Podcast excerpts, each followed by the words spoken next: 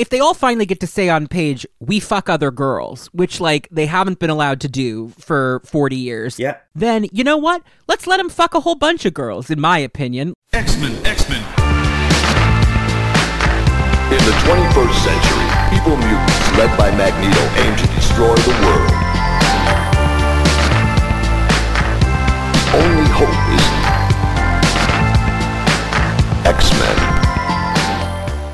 Welcome to Cerebro, the X Men podcast where a homo and his friends dig deep into the history of Homo Superior. I'm your host, Connor Goldsmith, and with me today is Dr. Stephanie Burt, professor of English at Harvard University, a literary critic and poet, once hailed by the New York Times as one of the most influential poetry critics of her generation. Stephanie, how are you today? I am doing pretty well, and I am super honored to be on Cerebro. I, I'm I'm sort of melting a little bit. I'm thrilled to have you. Certainly the first Harvard professor I've had on. Harvard is, it looms large in my mind because my parents met at Harvard Law School. Oh, Yeah, there was always like, are you going to go to law school? And I was like, no, because I won't get into Harvard and then it'll be weird because you guys met there. Also, I didn't want to be a lawyer, but yeah. the initial concern was embarrassment. Stephanie is here today to chat with me about Catherine Ann Pryde, best known as Kitty Pryde or Shadowcat, but lately going for the more mature Kate Pryde as Red Queen of the Hellfire Club and Captain of the Marauder. It is Purim tonight as you're listening to this. This episode's a little later in the week than usual because I had a rough week and I'm a little bit behind schedule. You may have seen on social media, but my grandmother passed away. I want to just honor her here to start because Joan Goldstein bought my dad all of those comics. Oh, So it really does start with her oh. she married my grandfather, who was a Jew, at a time when the relationship was considered essentially interracial, very scandalous.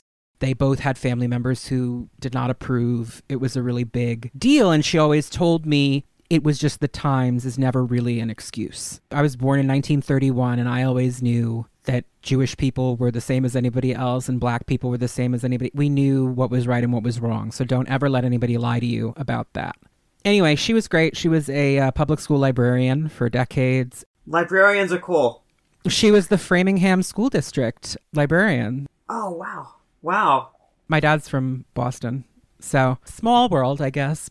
I will miss her very much, and my love of reading really does come in part from her. So, now we'll move on to something a lot more pleasant, but that is why this episode's a little late. And thank you all for your patience last week with the episode coming on Saturday in the wee hours of the morning. She sounds pretty amazing. Thank you. Yeah, well, thank you for being here. I will say up front, I am going to use the names Kitty and Kate interchangeably because it's going to be however it happens in my head. I know to a lot of people, the use of Kate is important for a political reason, i.e., the name that someone chooses should be their name. And let me assure you, if it was an issue of identity, if Kate was, for example, transitioning, I would be very, very, very strict about that with myself. Because it's more her trying to assert herself as a grown up, I'm not going to be as hard on myself. But I don't know. What do you think about that, Stephanie? Do you have thoughts? So I I do think about this a lot.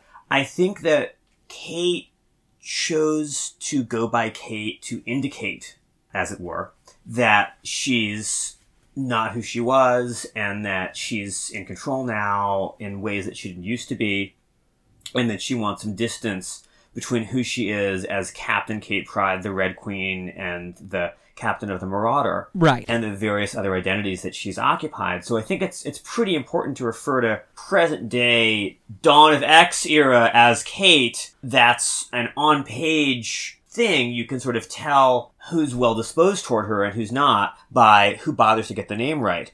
Because it indicates who she's become, not who she always was. I, I don't see the character objecting to being called Kitty when she was going by Kitty. That's my thing. Is it doesn't feel to me like a change that I need to apply retroactively whereas if it were for example a case of transition I would feel the need to do that because it would be very different. That's right. People have made the explicit comparison to me in emails to the podcast and other things. And so the way I've tried to deal with it is I always say Kate if we're talking about the present, but if we're talking about classic stories, it's almost just impossible to make my brain not, That's you know what I mean? That's right. And if you're if you're writing about trans people in the past, and, and I, I get this sometimes from people who want to cite my work, Right. or if you're a biographer or something and the person's alive, you can ask them.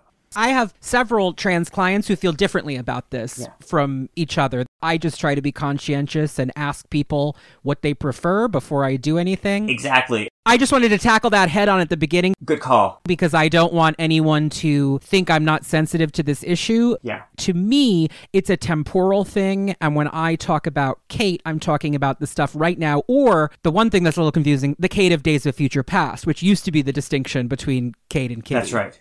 That's right. to me, Kitty is the character from the classic stories. And I think, honestly, that the character herself is making that delineation Right. a thing. And, you know, in terms of how characters regard her, as you pointed out, Illyana calls her Kitty, and she clearly does not mind. Illyana's a special case though.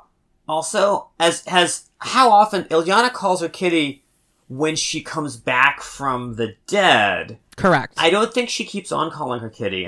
Don't think we've seen them interact since, actually. No, so there's it's hard very to heavily say. implied off-page interaction Yeah. later, but we don't. That you can't. It couldn't actually put what's going on there on a comics page. You Probably not. Uh, but yeah, yeah. The, there's uh, before the death and resurrection. There's a very pointed set of scenes where Emma Yes. is the first one to get with the program. Emma immediately gets it. Yes, and that is going to set the tone for all of the Emma Kate interaction in this era. Absolutely. And I think that it makes sense that it's Emma because Emma's the one who understands presentations of all kinds, whether they're gendered or class based or just in terms of reconfiguring. I mean, Emma has reshaped her face, her body to present herself a certain way. She really understands that you should take people the way that they want to present themselves. And so when Kate says, I'd like to be Kate now, Emma's like, completely, I'm on board. Um, by the way, darling, will you do my thing that I want you to do? Yes. Kate? Yeah. Kate, will you do the thing that I'm asking for? Emma also has a history of trying to get Kate to do things and very, very closely studying who Kate is, Yes, obsessively. going back to the introduction of both characters. Going back to God Save the Child. Yes, where they are introduced together in the same issue. Yeah, you can ask about most of the Bronze Age major characters who is their villain? Yeah. What villain is their villain alone? What character are they paired with as an antagonist? Exactly, and and for Scott it's Mr. Sinister, and for you know Chuck it's it's always Eric, except when it's the Shadow King, which I don't like. For Storm, it's sort of Callisto, and then that relationship evolves into something else. For Storm, I mean, in the Bronze Age material itself. Like, by the time of Mutant Massacre, that's right. that relationship has evolved enormously, but their their setup is oppositional Yeah, initially. but for Kitty it's Emma, For Kitty, it's Emma, absolutely. and and Emma takes now that she's on the side of the angels mostly. She takes all of the knowledge she's gained of Kate's past and Kate's temperament, and uses it to help Kate become who Kate wants to be. Yes, absolutely. And a lot of the groundwork for that was set in the Whedon run, which I don't like. Oh God, yeah, the Whedon run. I hate the way the Whedon run does it.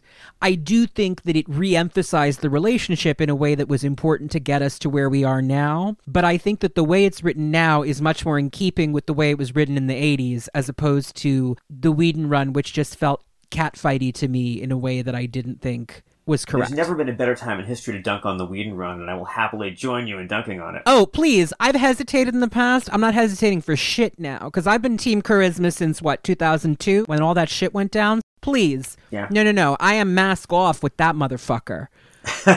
so we can get into it. Everything I hate about his run on the X Men because I oh, fucking hate Oh yeah, I it. think you hate even more things than I hate about it. Yeah. I think the the dialogue between the the moment to moment banter between Emma and, and Kate in the Whedon run is is actually well done. The motivations are wrong completely. and the plot is constructed around a hapless cishet male savior figure It's sexist and gross. Yeah, and and uh, you know, the more times Whedon does this, the more transparent it is. Women who are mature and like actualized in their sexuality, Joss Whedon just always feels the need to bring them low. That's about right. He is so many of his plots are about wa- wanting to control teenage girls either on page or if there's not an on page or on screen antagonist who wants to do that, it's the writer who wants to do that. Right. And older women are just useless to him. Right, unless they are mothers, in which case they can be killed off. Correct. But older women who are not mothers, he disdains them when they are sexual or confident. And I would argue that Cordelia Chase is a character he disdains specifically because the actress was older than the other actors. By the time she gets to Angel, they stop pretending that she's supposed to be 19 because it's ridiculous. And they just write the character like she's 30 because the actress is. And Whedon didn't like the character. Yeah. Sex is normal to her. He hates that. Well, he hates it unless he can put his viewpoint character in bed with his favorite character. That's true.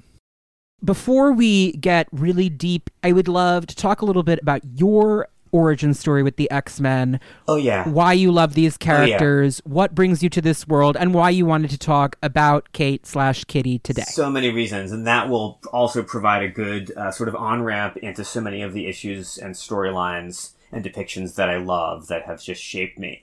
So I'm a little bit older than you. I'm old enough to have been buying some of the transform. I like I I my first X comic was Uncanny 120, the origin of Alpha Flight. love that for you. And I was buying X comics as they appeared in New Mutants comics as they appeared off the spinner rack at the Cabin John Mini Mall uh, in Potomac, Maryland. Although, if you want to think about how I grew up, if you're familiar with Montgomery County, Rockville is a better place to think about than Potomac. I'm familiar mostly with the Real Housewives of Potomac. And my aunt lives in Bethesda. Okay, you can think about Bethesda if you want. The, the Real Housewives of Potomac, like, go you, do that. That's not different different that environment. was not the house think, I grew yeah. up in remotely. So I was, you know, buying these comics that have held up so well, along with a lot of other comics by other creative teams that were not about mutants that have held up less well through the early 80s. I was reading every issue of Uncanny. I was reading New Mutants comics up until I think the 30s or 40s. I think the famous Larry Bodine story was one of the last ones I bought on a newsstand Mm. um, or at, at a drugstore. Where's Larry Bodine, by the way? The five should bring him back. Just my opinion. You're right. He would be extremely shocked. If you're going to do an issue about suicide, which I feel like, because this is a question that's been raised, should people who died by suicide be resurrected? I would trust Leah Williams to write that issue. I think it would be a good issue of X Factor. Should we decide that this teenager who took his own life because he was a mutant, if he can be safe here, would he want to live? And they have to sort of make that executive decision. I think could be very interesting. I am in favor of bringing back people who died through self harm, absolutely. I don't know that I'm in any hurry to read that story, although if, if they want to do it, Leah Williams would be a good choice. it'd be a rough one. I think it would be a, an interesting one off. You know what I mean? Like, I think that that could be really good. And if she hears this, I'm sure you already had the idea. So don't not do it just because I said so. Yeah. There's also there's the problem that that Larry Bodine character, like some other 80s non apparently non-powered or very minor characters, belongs so heavily to the teenage Westchester milieu that those stories were written for Right. that it's hard to bring them back. There are reasons why we didn't see Stevie Hunter for a very long time.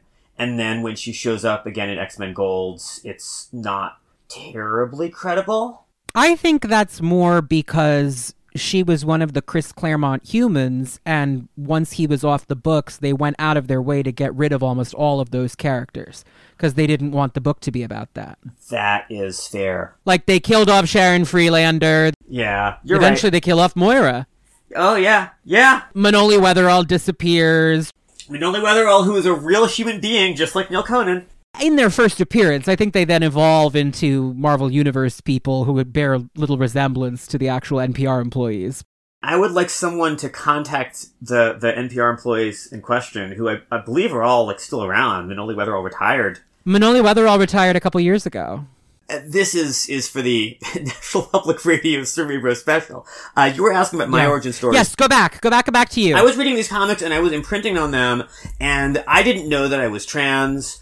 Uh, I knew that there was something going on where I was special and had special abilities and special, as we would now say, disabilities. I was different. hmm And at the time that I was a kid reading all these comics, I I loved X stories so much, and I wanted to live in that world. But the character who I thought I identified with was the Vision, the Avengers character, Interesting. is the most tragic example of someone trying to be a cishet guy yeah, I was just thinking that's really good. and failing Not good for your mental health, but good as a Yeah. good as like a symbolic thing. Oh, yeah. and, and Machine Man. Anytime there was a Marvel Universe android, synthezoid, mechanical person who wanted to be a guy and get the girl and absolutely couldn't because it was just not possible because they were synthetic and fake, I was there. yeah. And I really only gradually realized after I had been away from X Comics for a while. And I would like to say that I spent everybody, almost everyone who's seriously into superhero comics as an adult, has this moment in their teen years or 20s where they just walked away for a while. I would like to say that I walked away when Claremont quit the books and they started becoming incredibly uneven and often bad. In fact, I walked away before that. I missed all of Excalibur the first time and I've gone Ah, back and read the good Excalibur as an adult and it it's good. So good. But I realized when I started to think about how to write about comics and whether I wanted to write about comics and why I cared so much about mutants as an adult that Kitty, as she was then, was the character in whom I saw myself now that I wasn't sad all the time.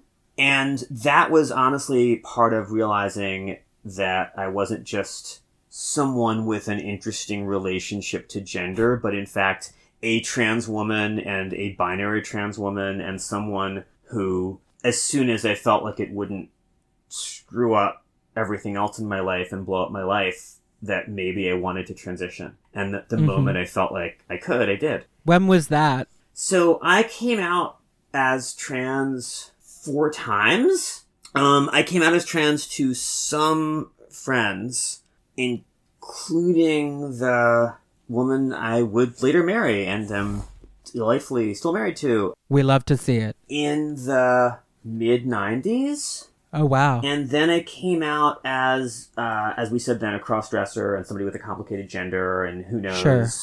And do I think that I want to transition medically and socially? I don't know. Ask me again later. Probably not. Um, in the late '90s, and then I sort of buried that in order to do just other things. I was just like, and this is a very common thing for trans girls who grow up with relative privilege and who are really lucky in our earlier lives. And you see it in, in memoirs like Jenny Boylan's memoir. I thought I'm gonna be a guy for as long as I can stand to be a guy and not let people down and get other things that I want. And then I just got to a point where I was like, I, I have to be a physical, visible person in the world and started writing about being a girl inside hmm and presented as a girl in some places and as a guy in others from like 2011 to 2017. We had been in New Zealand where I was visible in like New Zealand academia and people who had like kids who were transitioning, wanted to talk about gender would show up and say, let's talk about poetry. And like, by the way, I think that my teen is trans By the way, help. Right. Yeah. right, right. And I kind of got used to that, but I also didn't really feel that I was fully a member of a queer community hmm yet. I still felt a little fake. You have to sort of raise your hand and go like me, Yeah. you know, before that community finds you. That's right. That's right. And I just, I, I, I was afraid of blowing up my life. Right. And this will get back to Yeah. talking about, this will get back to Kate. It became clear that I really could count on, on support, that I wasn't gonna become a, a like that I wasn't going to blow up my life and become a bad parent or a bad partner, and it wasn't going to super let people down if I transitioned. The minute that became clear, I, I realized that I wasn't going to be a bad person for transitioning, and got those signals from people I was, I was close to, and one person in, in particular, I called Fenway Health, and I was like, "Hi, I'm a trans woman. I need to get an appointment for hormones." Right. I mean, everybody at their own pace, right? I know. I just, I, I yeah, yeah. Even just in like cis gay world, I know people who came out late and have all kinds of guilty feelings about it. Cis gay people coming out gradually or coming out later in life or coming out and having people say, Oh, I always knew is a very Iceman topic. Tony and I talked about that in the Iceman episode because our experiences, I mean, you know, not to go into his business, but our experiences were very different. I was essentially outed to the world when I was 16, and I decided to go with it rather than deny it, and I've just lived that way ever since. Mm-hmm. You know, I had a very supportive family. You know, I had Yeah. an environment where I felt comfortable. For a lot of people, they just don't have that. Yeah. And when it's something as momentous as a gender transition, something that thankfully more people are starting to understand, but certainly in the 90s, Yeah. as I'm sure you know better than me, you know, it was something that was portrayed in media as a joke, as uh, freakish, as Or at best as something that was pitiable.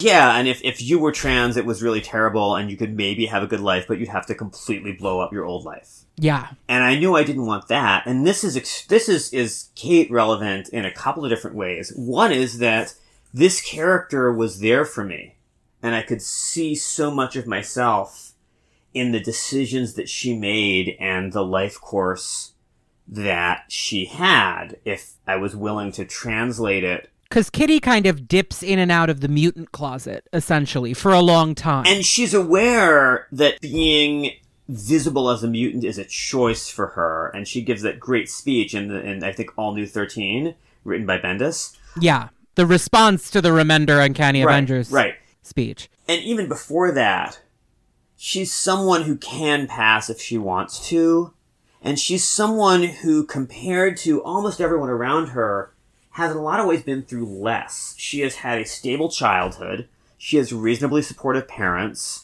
She's every so often been kidnapped and brainwashed. I mean, who hasn't? Especially somebody in a Chris Claremont book. I mean, that's sort of a dime a dozen experience. Right, but she hasn't been held prisoner for years. She hasn't had her.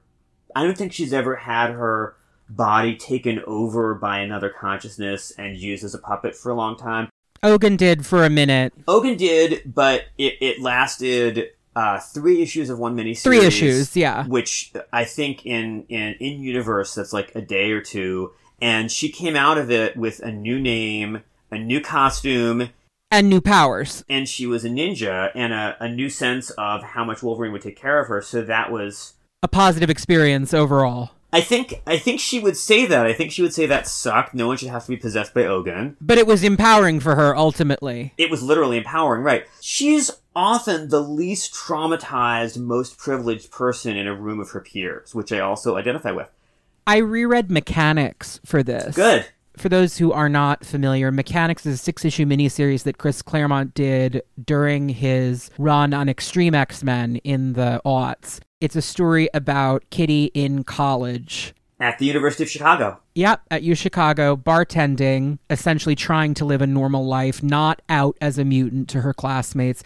And what's interesting is that the supporting character throughout is Xi'an Coy Manh, Karma, Yep. another character who can pass essentially. And it turns out unbeknownst to either of them they both are at u chicago. I think karma's gotten a job there as a, She's a librarian. She's got a library Yeah. degree, yeah. karma has the most dramatic backstory save perhaps Illyana of the new mutants. She's a vietnamese boat refugee. Her mother is raped in front of her and then killed. She is then raped at like 14 by pirates she has to protect her siblings. She has this horrific experience. And in the first issue of the New Mutants ongoing back in the 80s, Dani's big mistake is that she accidentally pulls that memory out of Karma's head. Oh, yeah. So it's the tone setter for New Mutants because Karma gets written out of that book pretty quickly. And then when she comes back, she's possessed by the Shadow King, who transforms I her body in ways that she's uncomfortable with. I so do too. much. I do too. And if you just if you just took that storyline out of it, that would be a perfect run of comics. Yeah, I hate you know, I, I love Chris Claremont. There are a couple things about him that have not aged well, let's say. One of them is He's not good with the diversity of body types that humans have. correct. Like, he has a thing about fat villains. It's just a thing that he does a lot of the time. Obesity as sort of a shorthand for moral failing. Yeah. Even when he comes back, like, Tullamore Voge is the same vibe. Yeah, it's it's not good. It symbolizes excess, you know? Like, it's like a hedonistic thing. Yeah. And the other thing is that he was the 70s and 80s equivalent of a weeb, right? Like there's a lot of Orientalist stuff. And so Karma kind of hits both of those unfortunate buttons in his work. I'm excited to dig into that character at some point Yeah. later this year Yeah. because I really love her, but she's a character who I think has been very underserved. But Mechanics is interesting because the first thing Kitty does when they are reunited and she's seeing Leong and Nga and all of that is she explains who Karma is to the reader in like a monologue. And then without overtly bringing up the rape stuff, Yeah. she refers to the fact that she and Karma were both students at Xavier's, but that Karma had been through a lot more in her life before ever getting there That's right. than Kitty. And Kitty is someone who often thinks about how to use her relative privilege. Yes. She has passing privilege, she has white privilege, she has the sense that adults will support the choices she makes, and she's used to being around people who do not have that or who did not grow up with that, and she wants to take care of them. and feels the obligation almost to step up and be the person on the soapbox because she knows that someone like Kurt, for example, can't do that and be received well. That's right. And she repeatedly, when Claremont writes her, contemplates running for public office and thinks about how to be publicly visible. He's obsessed with the idea of her becoming president. The last time Claremont wrote a, a, a Kate story, which was a couple of years ago in the, the holiday special, uh, she thought about running for president, and it was very hard to take that seriously. But at the end of Mechanics, she contemplates getting involved in local politics, which is great. More mutants should do that. Yeah, and at the end of the end, she is president. Yeah. With Rachel as the first lady, Right. although it's not said on page. He actually, I haven't read it yet, but he actually wrote another story just this year for Wolverine Black, White, and Blood with Wolverine and Kate in the present. So I'm keen to take a peek at that. It's like very new. I haven't read it I yet. haven't read it either. So I haven't dug into that yet. It's not part of like the helpful Krakoa checklist at the end of the exactly issues. The, the so people I, doing the, the Hickman the, the Hickman run comics checklists aren't actually encouraging you to read those. you know, I'm already buying a lot of comic books. So if it's not in that list, like I bought Nicieza's Juggernaut, which was not on that list, but I haven't picked up the Black, White, and Blood issues yet. Back to you. So Back to me and to my history with with Kate that this is and and the more I realize that I really was a girl. mhm. And I mean, I hope I'm a very, I hope I'm a responsible adult and a good parent and do the things that adults ethically need to do. But girl is actually the common English noun that best identifies my gender, um, like it or not. uh, the more I realized how thoroughly I was a girl, the more I realized how much I saw myself in all of the versions of, of Kate that I liked reading about, and the more thoroughly I realized that what what I needed was queer community and trans community, and that increasingly at the same point that I was coming out was and you know has been and, and still is X fan community. Mhm. I would not be the same person without a handful of people who are also X fans, and without a handful of people I've become super close to, and I don't know that they'd all want to be like singled out and named on this podcast, but I, I'm conscious of having community in a way that I, I didn't used to, and of having collaborators and people I'm really close to, and having a team and being on a team. And a lot of that has to do with X community. and some of which I'm just going to single single it out. I discovered the Jay and Miles podcast at about episode 10. Lucky, because I found it when they were like 100 episodes in, and I was like, oh, shit. So I've never heard the whole thing because it feels so scary to, to get through the whole backlog. I jump around. You will eventually. You will eventually. Yeah, no, I'm yeah, I, I jump around. I'm caught up and I discovered it early not because I have Destiny's power set, but because uh, people there in, in Portland were friends with my friend. I discovered it indirectly through Douglas Wolk, the, the great comics critic. hmm His book on reading all of the comics that Marvel published between 1961 and 2017 will be out from Penguin late this year. But because of Douglas, I discovered the podcast.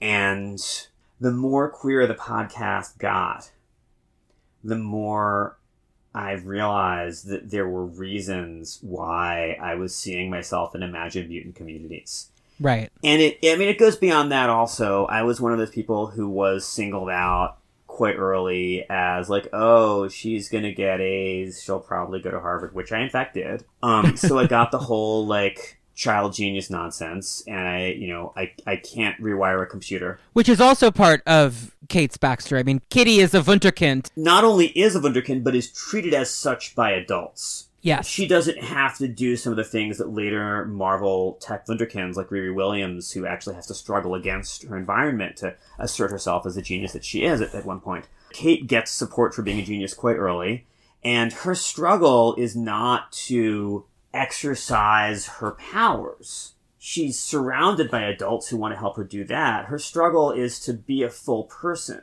One of the things that I show to people to say, you know, if you want to understand me, take a look at this are the pages from Uncanny 139 when Ororo takes Kitty to meet Stevie Hunter. Yeah. This is your dance lesson. This is an adult who's gonna treat you as an awesome kid who wants to have a body and have a social life and enjoy being in the world in a way that is not at all dependent on your special talents that you're the best at. Right. And a reminder of the home that you have chosen to leave behind because you loved your ballet class and you can have a dance class here even while you're training in your mutant gifts. We don't want to take that from you. That's right. And that's also extremely gendered, right? Like no one gave me ballet lessons. They thought I was a guy. Right. Like right. like I didn't tell them I was a girl. I didn't know. Though she does meet Doug at Stevie Hunter's dance class. That's right. That's right. But Doug is a soft boy Doug is a soft boy and and is allowed to be by his family. So, That's right. That's right.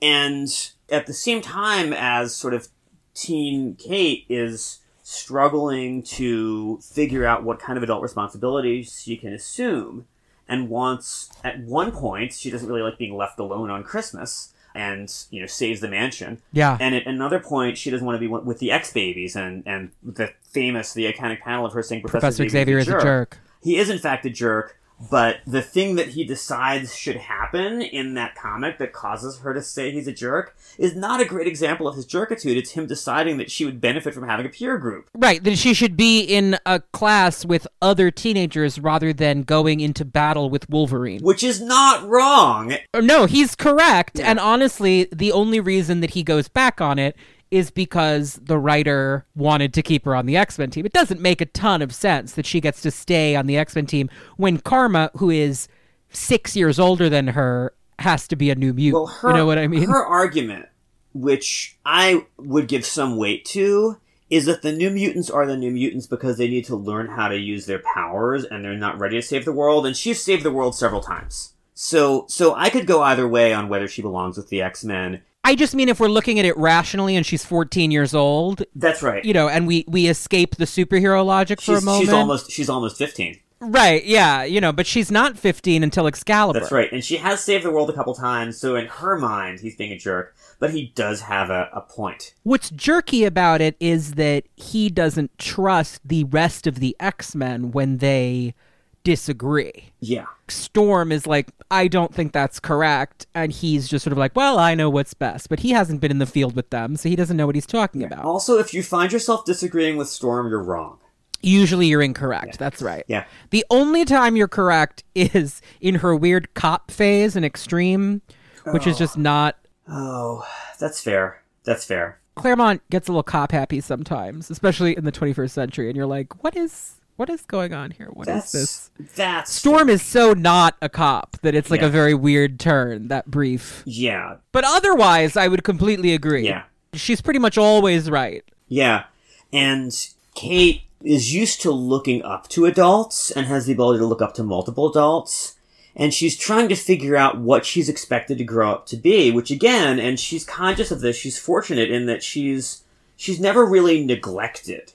She's sometimes treated badly, Right. and she's certainly inappropriately sexualized. yes. and we can get to that. Although she's she's inappropriately sexualized by people who think they're her peers, whether or not they are. right. But she's never neglected, and she's thinking a lot about whether she should grow up to be what the adults expect her to be, or whether there's something else that she can be. And she quits superheroing repeatedly Yeah. in order to see whether she wants to do something else. She's a bit like Havoc and Polaris that way. A couple different times she says, you know what? I'm done with this. I'm out. I would actually. I don't think she's like Havoc and Polaris because what Kate's doing, she quits at one point out of grief. One of the, Yes. the better 90s stories, she quits out of grief. It's never because she doesn't want to be a mutant, which is Havoc and Polaris's struggle. That's right. But it is similarly, I was pressed into this as a teenager. I don't know if this is the life I want to lead. That's right. And she's also against separatism.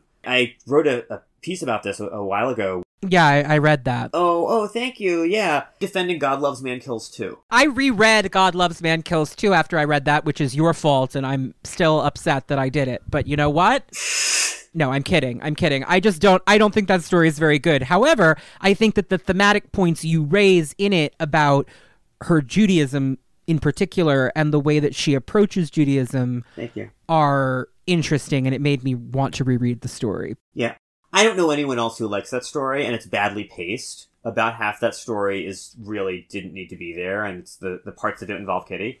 uh, but the, the the stuff that Claremont is doing with Kitty, and the stuff that, that Dawn of X era comics are doing with Kitty, where she can't go through the gates, she is not just a representative of American Jewish identity and of American, really reform and conservative Jewish identity, because Orthodoxy is its own thing, Yes. she's also a representative of the kind of diasporic identity. Someone who doesn't want to make Aliyah, doesn't want to go to Israel, has no interest in that. I think she wouldn't mind visiting, but she doesn't. She has the feeling that, that America is her home, and she wants she wants to be able to be a bridge. She wants to be able to be a figure through whom members of the disfavored group or the minority group and members of the majority group can communicate and learn that they have things in common. And she wants to do that without ever being closeted. But she wants to use her visibility and she wants to prove that she can do things in the human world. And and also, I mean, she's not just someone who's spent,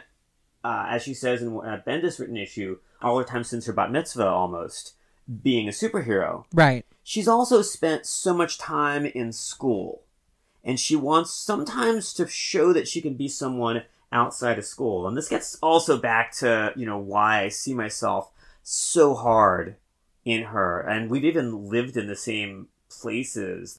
I'm sitting in Westchester right now. I mean, I grew up here. Oh yeah, I've I've lived in Westchester, but not for a while. Salem Center would be around the corner if it existed. Oh, oh, that's lovely.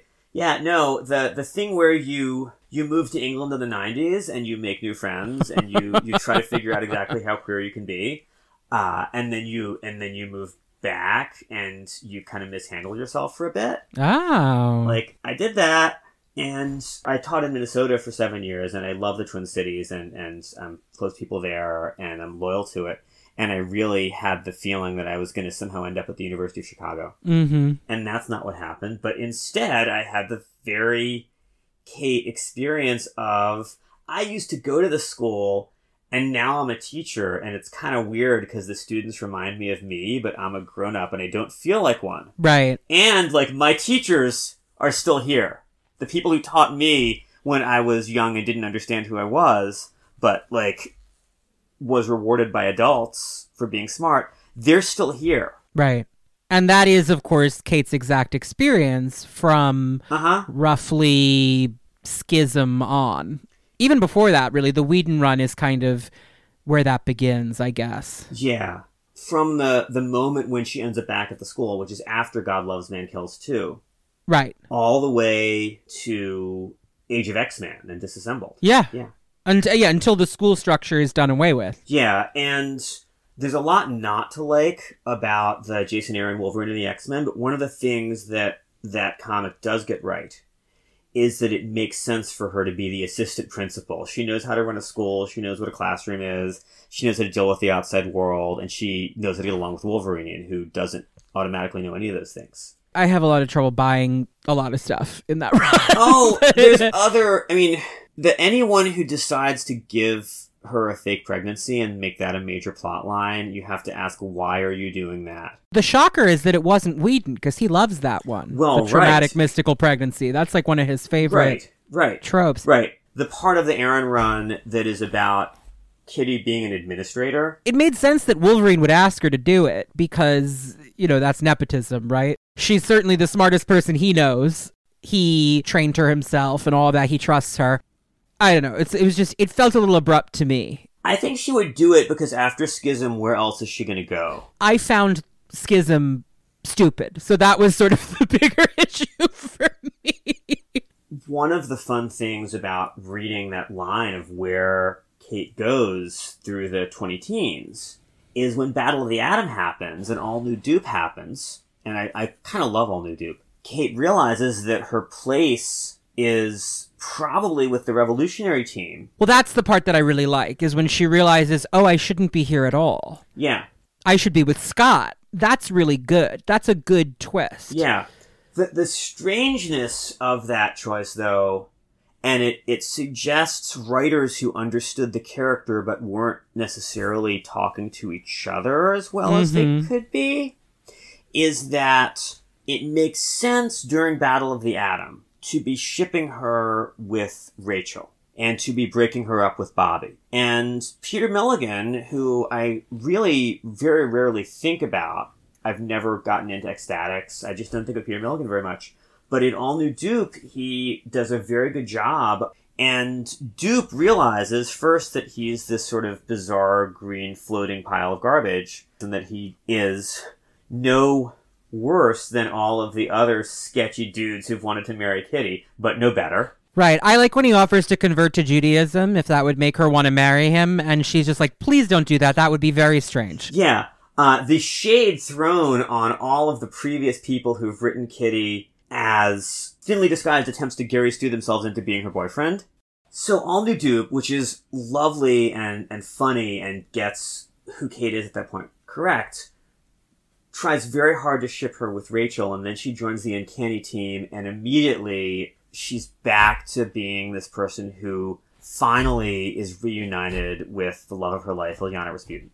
and Bendis has, I think, unique among all of the people who have really written her since Claremont, has the ability both to understand why she might make bad choices in men and to honor her bisexuality and to see just how deep and rich and delightful her dynamic with Illyana Rasputin is. Well, listen, here's the fact of the matter.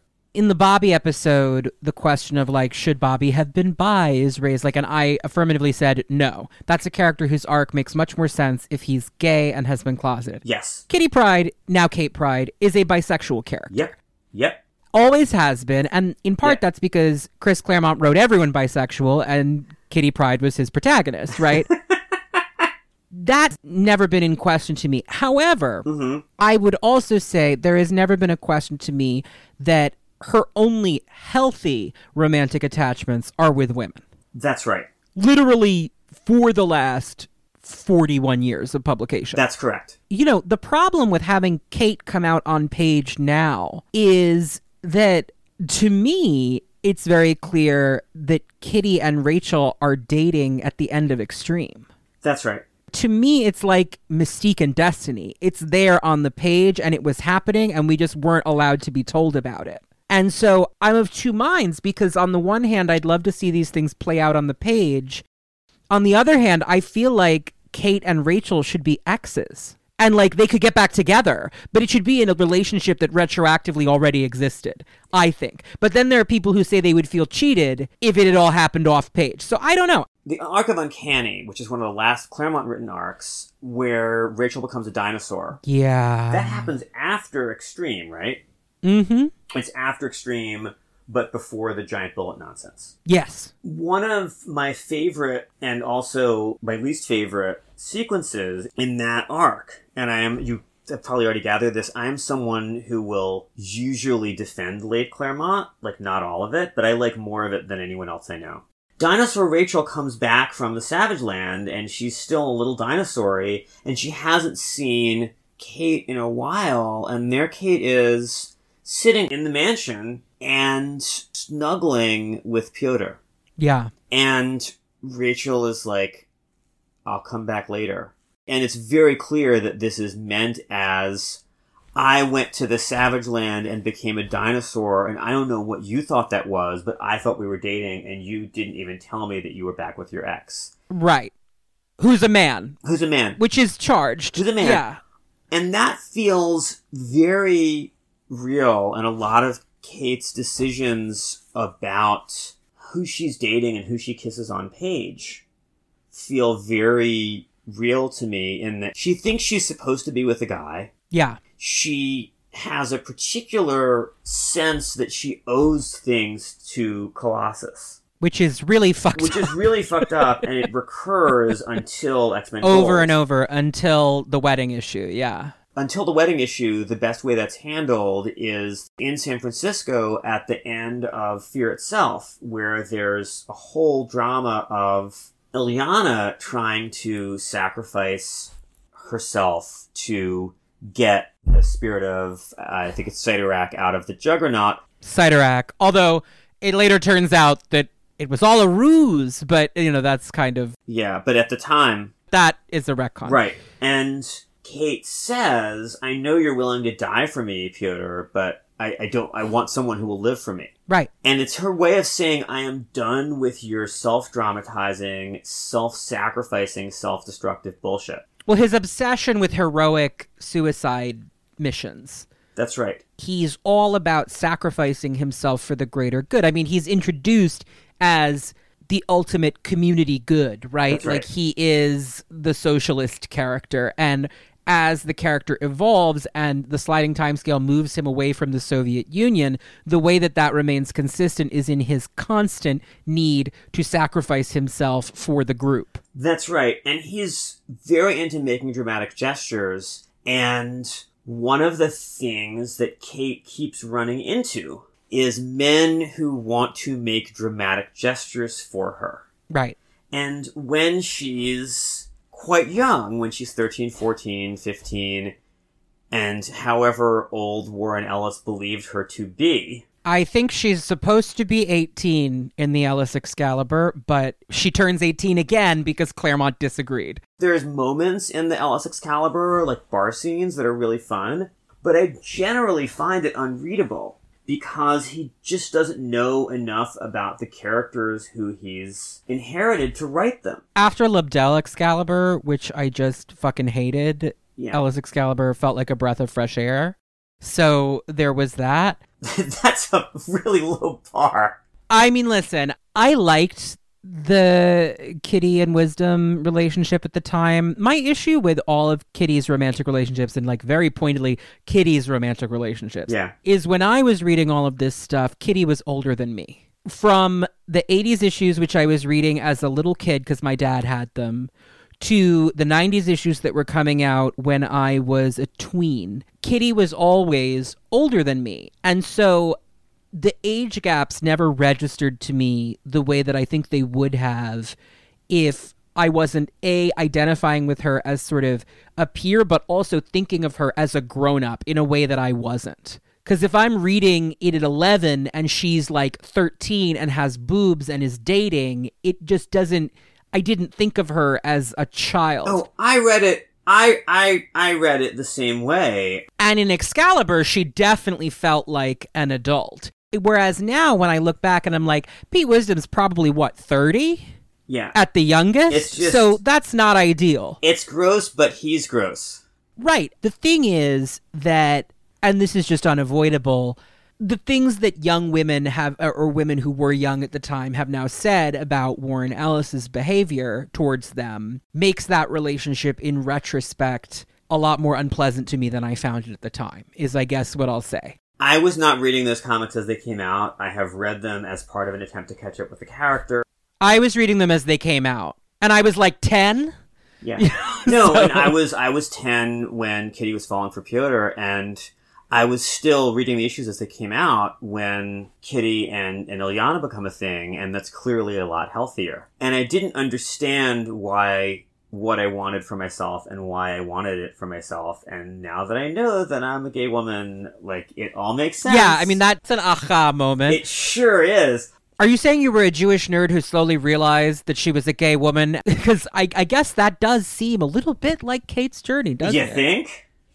um, I mean, not that for anybody listening, not that I'm saying she's not bi, but I do think that her stronger emotional attachments are are with women. Well, oh, absolutely, yeah. Also, she's not trans. Like she's a cis woman. There are ex characters who I, I love reading them as trans, like Emma. Emma as a trans woman is a reading that I think is really fascinating. I mean, it's obviously not canon, but it has never been contradicted. Well, only in the terrible Emma Frost ongoing, which I choose not to acknowledge anyway. Oh, okay.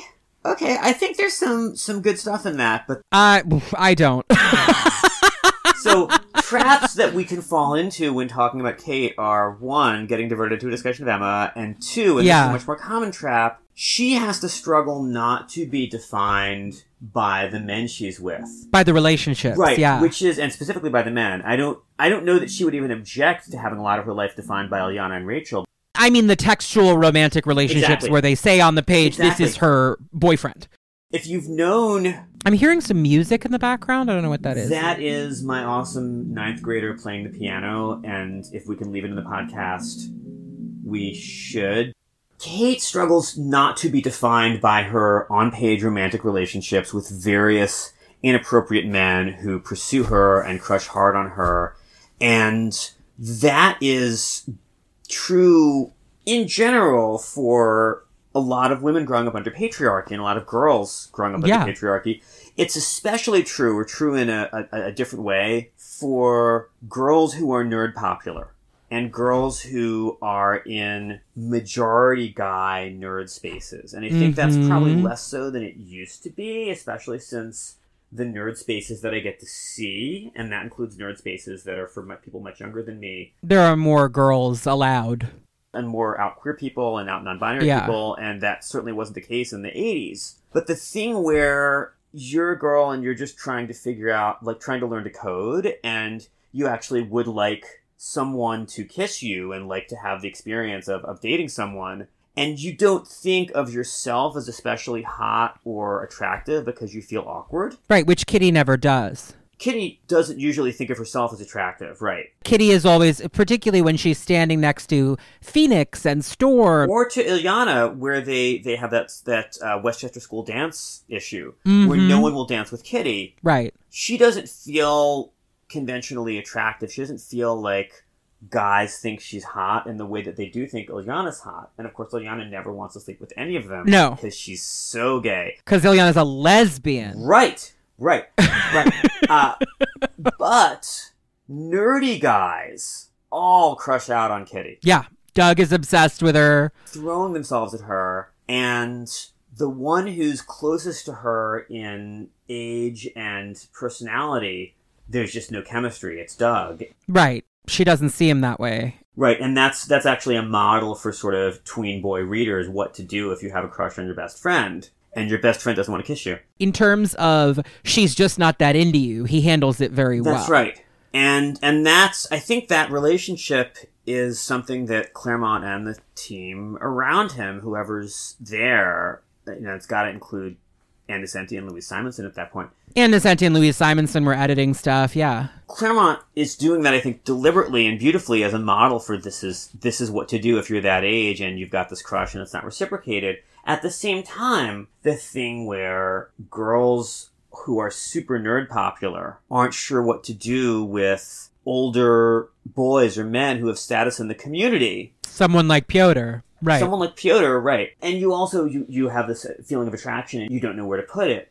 I feel like the bad decisions that Kitty makes about men, they feel very real. They feel very credible.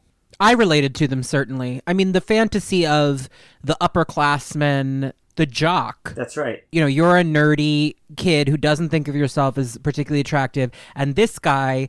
I mean, Piotr is the dream to that person, right. He's tall, dark, and handsome, has huge muscles, is a perfect Greek god's physical specimen, but also is very sweet. Uh-huh. That's right. you know, is not a bad guy. I mean, we can make all kinds of arguments about the appropriateness of that relationship. I think it's particularly harmed by the sliding time scale, That's given right. that now it would have happened in a time when a lot more people would have found it objectionable than did right. at the time.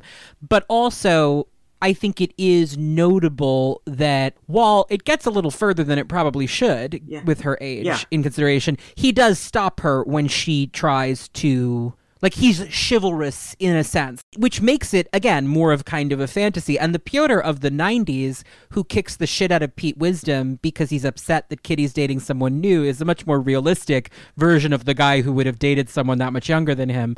But the one in the 80s is like, oh no, Kitty, like, we can't do that because you're too young. We can't have sex. Even if you want to, I won't do that. And then once he meets someone age appropriate in Secret Wars, when he meets Zsaji and he comes home, he's like, I want an adult relationship and I can't have that with you because it would be inappropriate. So we need to break up. I find that, I find all of that credible. I do too. I think it makes sense.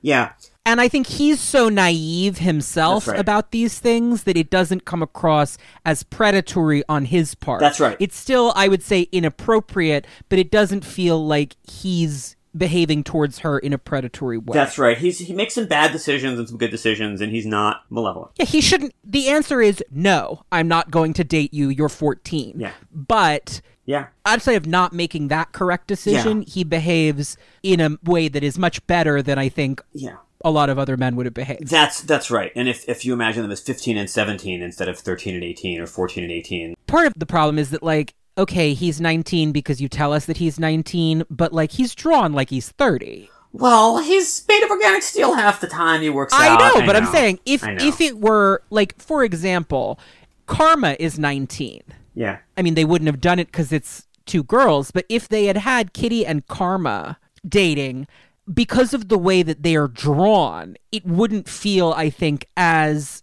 startling especially to us looking at it now That's right. because Karma was drawn as an age mate of the New Mutants. She's a little taller than the rest of them because she's older, but otherwise she looks like a teenager, whereas Colossus was never drawn as a teenager.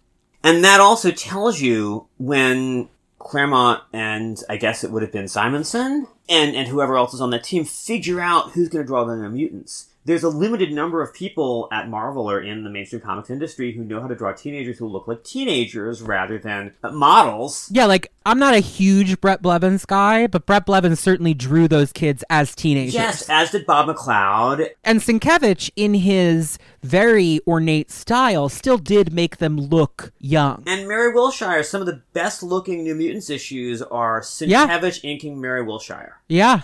It's so good and it's so right for the way that that book needed to look. The New Mutants are all teenagers and they needed those artists for those books. And so Kitty, who is, you know, guest In Uncanny. books, is usually in Right. Uncanny in the 80s. And she ends up, she's drawn by Paul Smith, who's the best. And then when she's a little older, she's drawn by Alan Davis, who draws her kind of as an adult, but it's great. It's Alan Davis. Alan Davis in Excalibur draws her and Rachel certainly as looking not much younger than Brian and Meggan when they actually are. That's right. It's okay. I don't have a, big problem with that because I think that in Excalibur, it's sort of like what I said actually about Cordelia in the transition from Buffy to Angel. And this is why it's very easy for Ellis, I think, when he comes in to not realize Kitty's still supposed to be 16. she's so often teamed up with or working with people who are not her peers. And the other thing that she wants, besides some time alone with Illyana, is a group of peers. She wants to have actual friends instead of people who will look at her and say, You're so smart, why don't you go into space with us? At the same time, she rankles at the prospect of being put in a team of her peers. She refuses, she thinks she's better than the New Mutants. She calls them the X babies. She wants it both ways. She wants it both ways. She wants Illyana and Doug and Rachel to be her peers and to be allowed to have a teenage experience, but she doesn't want to be treated like a kid ever by the X. Which is very real and is uh, for me and is part of the contradiction of having adults single you out and tell you you're so so talented. It's the gifted kid. It's the thing. gifted yeah. kid. Don't put me. Why are you putting me in the regular math class? I should be taking college math classes. And Kitty is taking college math classes when she's introduced. But she still wants to go to the dance. One of my favorite bits in Excalibur is when evil Courtney tries to get Kitty into Oxbridge, and the Oxbridge people are like, she hasn't actually had a formal education, though. She's at this private institution that we know nothing about.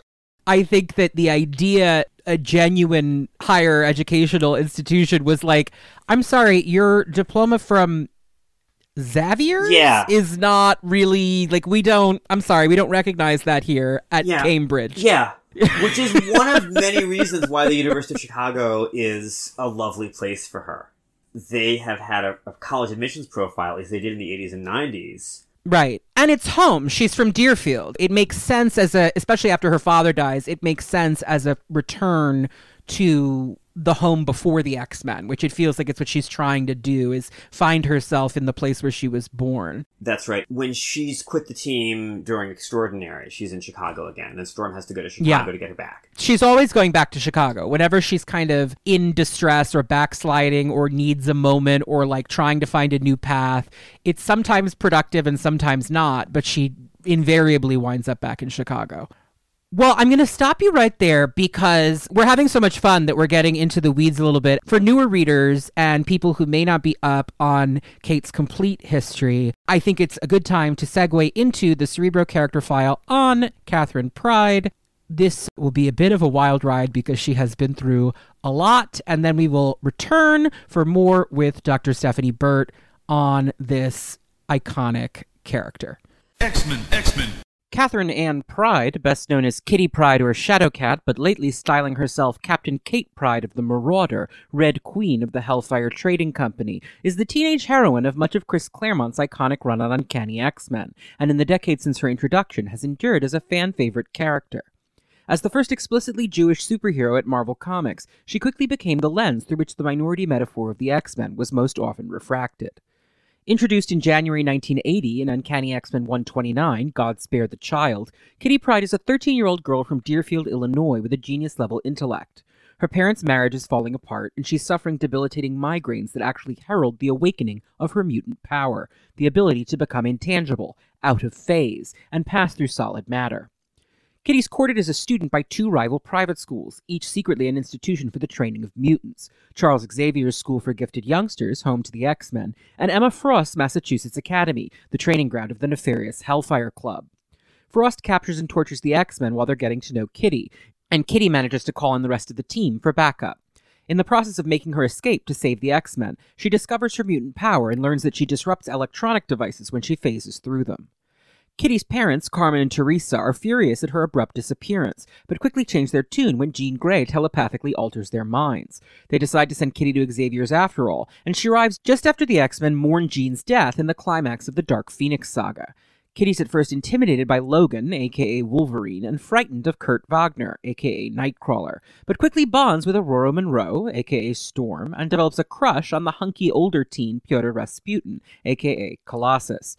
She's thrilled when Professor Xavier introduces her to Stevie Hunter, a local dance teacher who becomes another confidant. Taking the codename Sprite at Ororo's suggestion, Kitty begins training with the X Men. But during her first Danger Room session, at the start of the famous Days of Future Past storyline, her mind switches places with the mind of Kate Pryde, her future self from a dystopian timeline where mutants have been subjected to genocide at the hands of Sentinel robots. Kate helps the X Men prevent the assassination of Senator Robert Kelly, an anti mutant politician, which is the critical event that leads to Kate's future.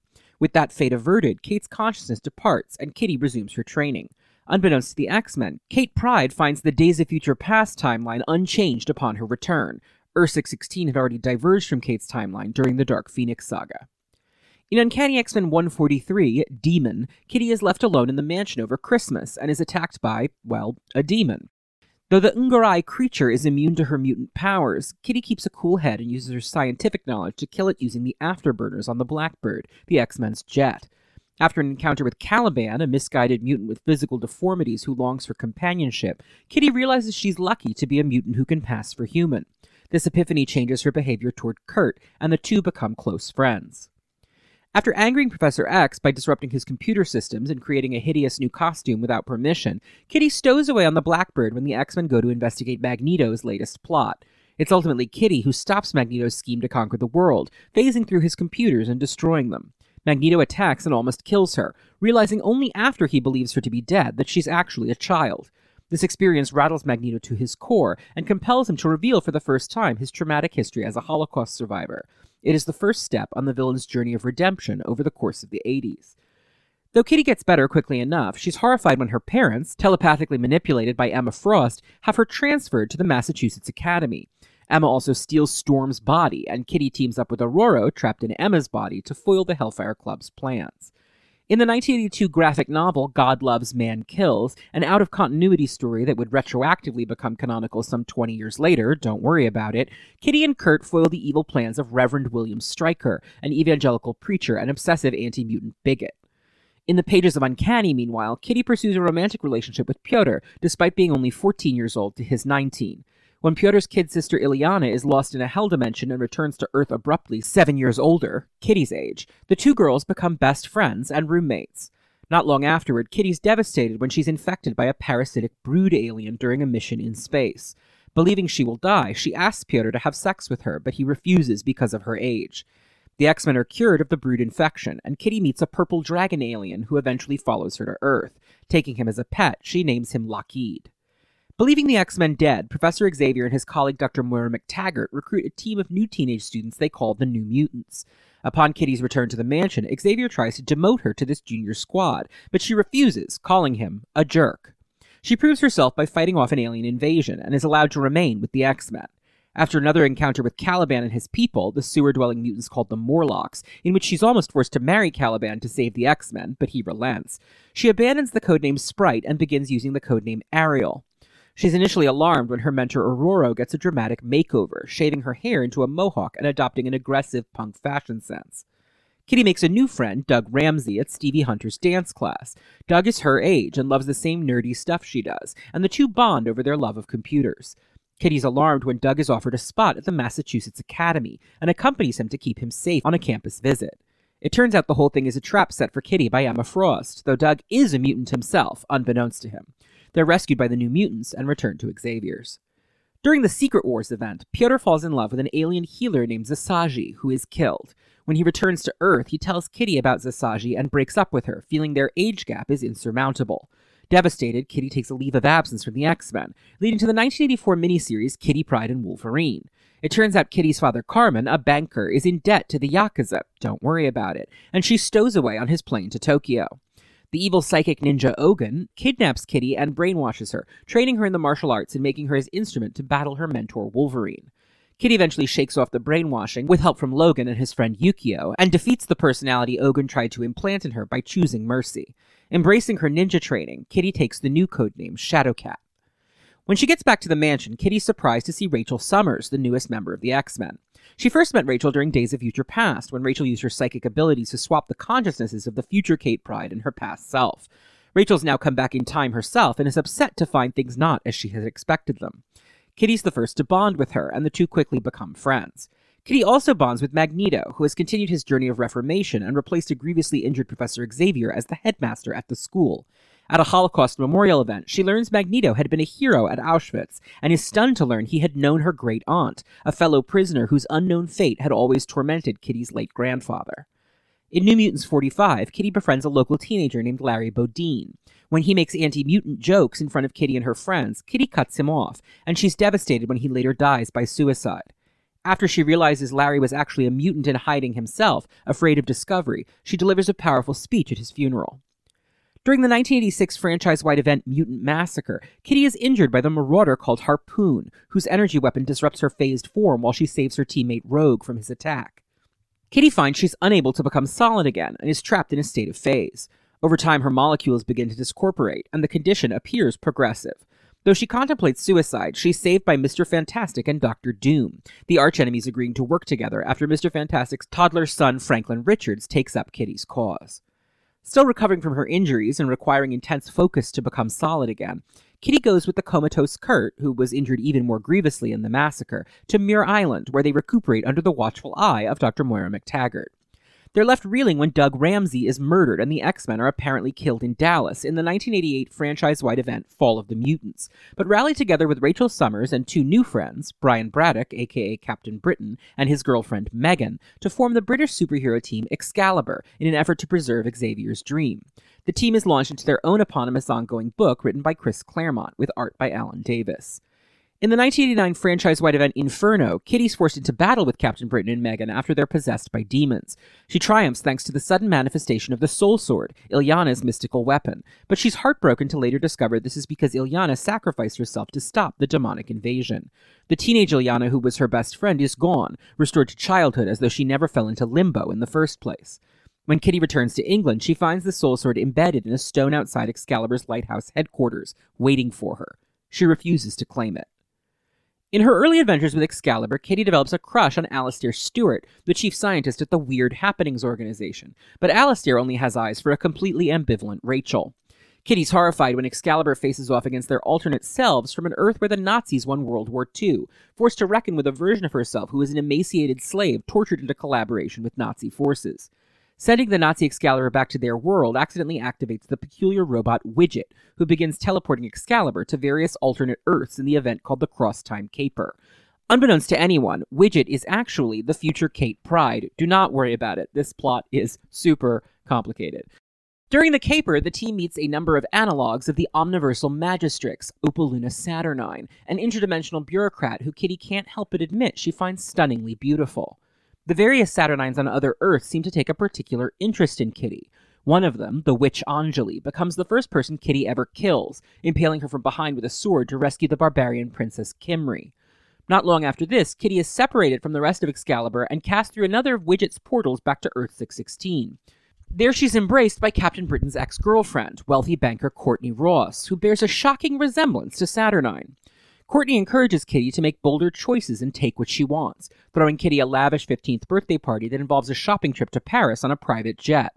There is an undeniable erotic charge to this particular mentorship, in a surprisingly explicit example of homoeroticism in the classic period of the X Men franchise.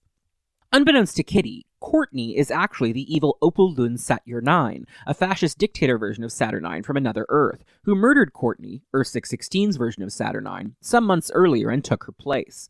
When British university officials refuse to accept Kitty's transcripts from Xavier's, Courtney helps her enroll at the prestigious St. Cyril School for Girls in order to shore up her academic CV.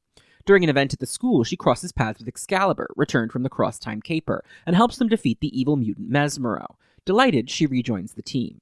Not long after this, under new writer and artist Alan Davis, Sat-yr-9 reveals her true identity and attacks Excalibur, leaving Kitty confused and traumatized at the realization that her friend, Courtney, was actually a villain deceiving her all along. Excalibur soon learns that the X Men actually survived the events of Fall of the Mutants, but Kitty, Kurt, and Rachel decide to remain with Excalibur, having bonded with their new teammates and found new purpose as a European extension of the Xavier mission.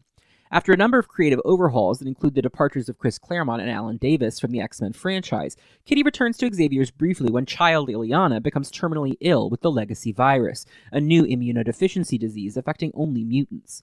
Pyotr, devastated with grief, joins Magneto's acolytes, and Kitty agrees to deceive him in an effort to help Professor Xavier figure out whether he's being mind controlled.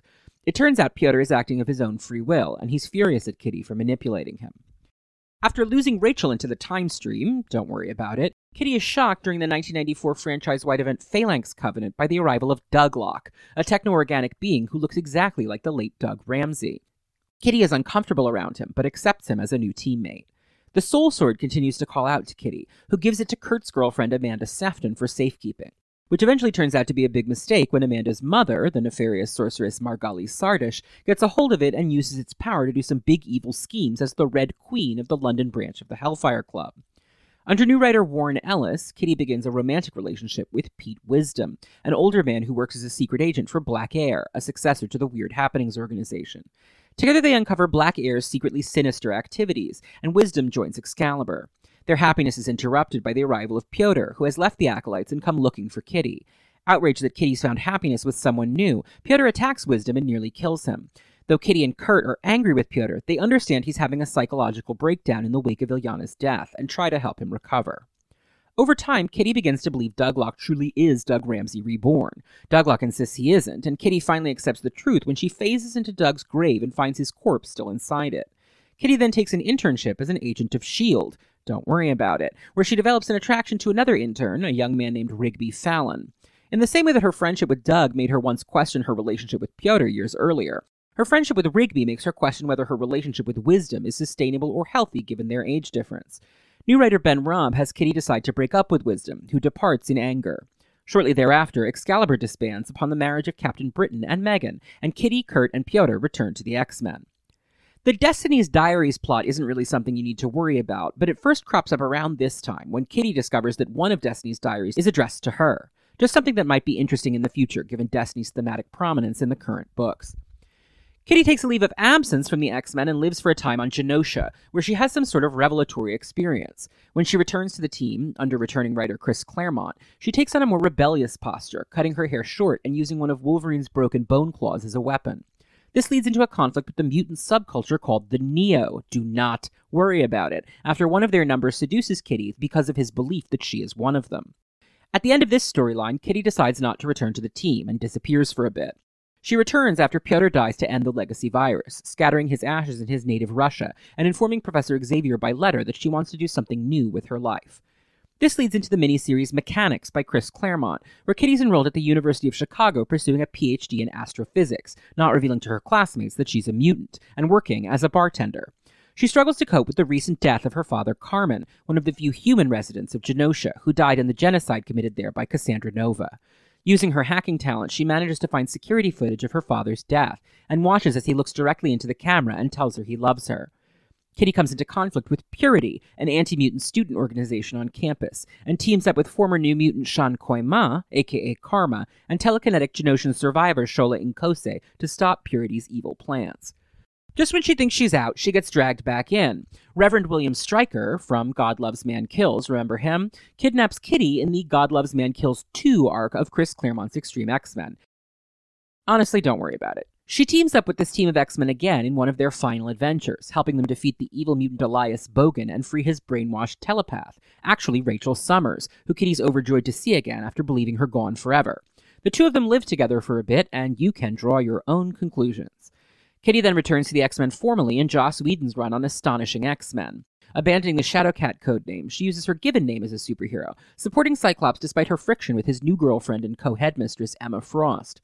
It would later be revealed that Emma secretly invited Kitty to join the team herself, knowing that Kitty would keep Emma's darker impulses in check.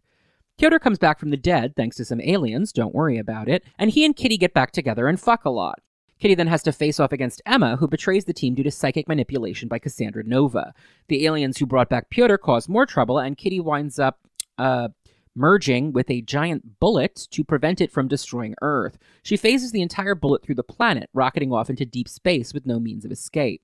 Emma offers to telepathically euthanize her, but Kitty graciously refuses, and is thought lost forever. Thus ends the Whedon run.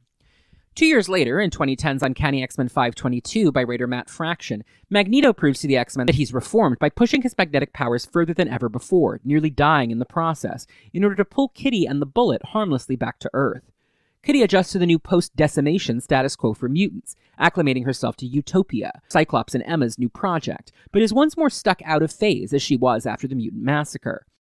Mutant scientists invent a containment suit to keep her intact, but she's unable to speak, so she and Pyotr need Emma's help to reconnect. After becoming solid again, Kitty later breaks up with Pyotr when he decides to take on the mantle of the Juggernaut to spare his sister Illyana, who got better, don't worry about it, from that fate. When the Schism event divides the X Men, Kitty sides with Wolverine and departs for the new Jean Grey school, where Logan makes her headmistress.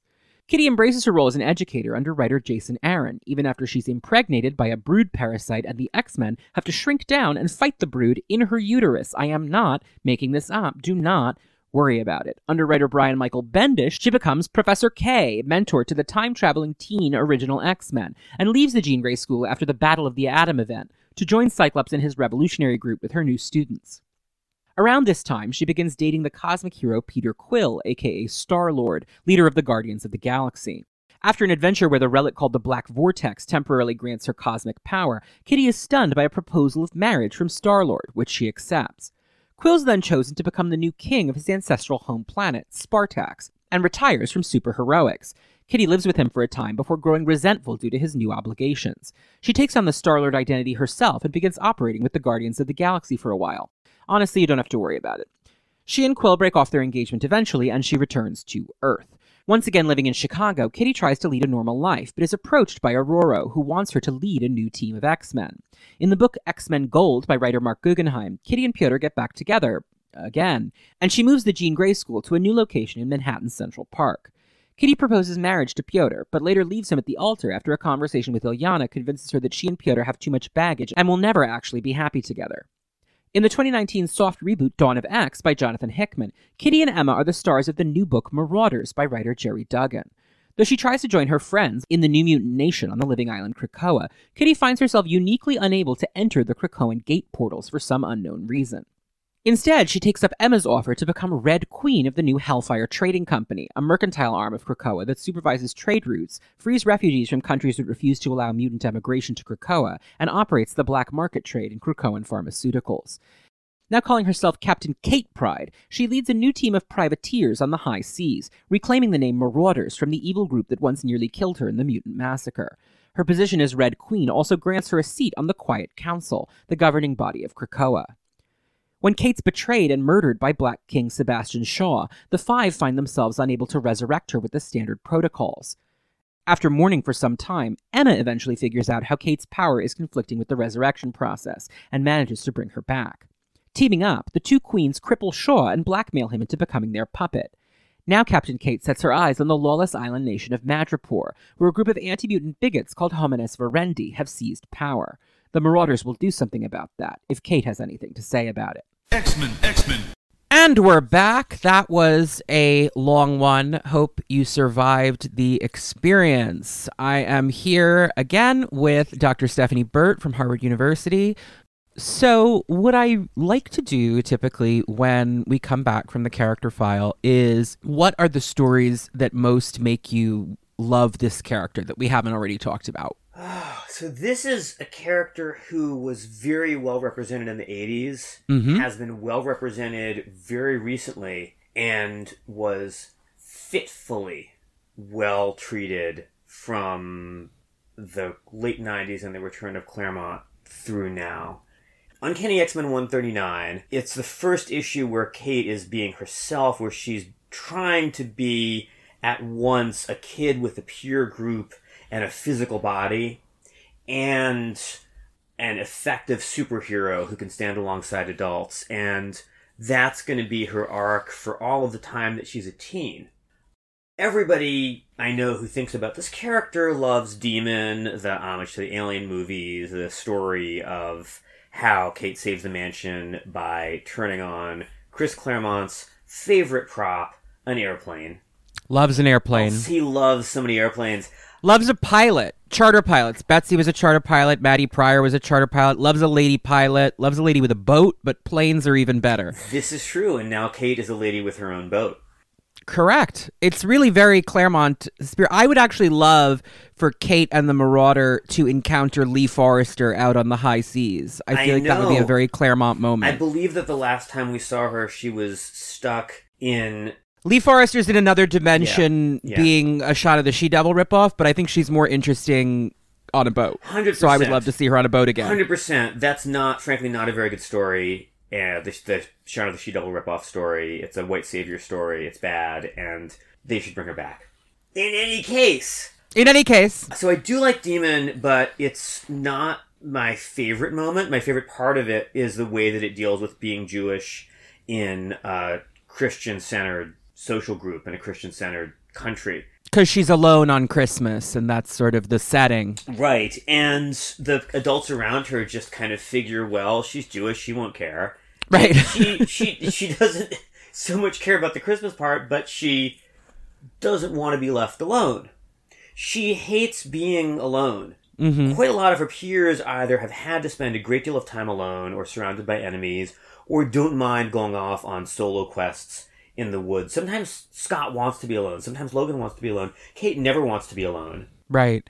Even the new mutants tend to be people who either went through a period of isolation like Dani Moonstar or who crave it like Sam because they never had it or Rahne in her horrible church like they want to be able to sit by themselves and not necessarily socialize at all times. They want some alone time to commune with nature or to process Yep. trauma or both.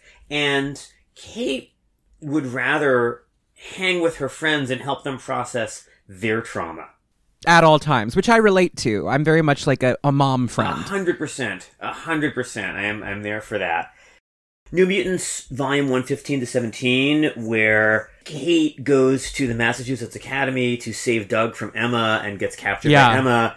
And So good. everybody else goes there and they all meet the Hellions and they all make more friends, but they all get captured. And of course, Illyana has to save everybody. And it's a great bonding moment for them. There's so many good bonding moments. The Brood Saga is a really lovely place to establish Kate's versatility.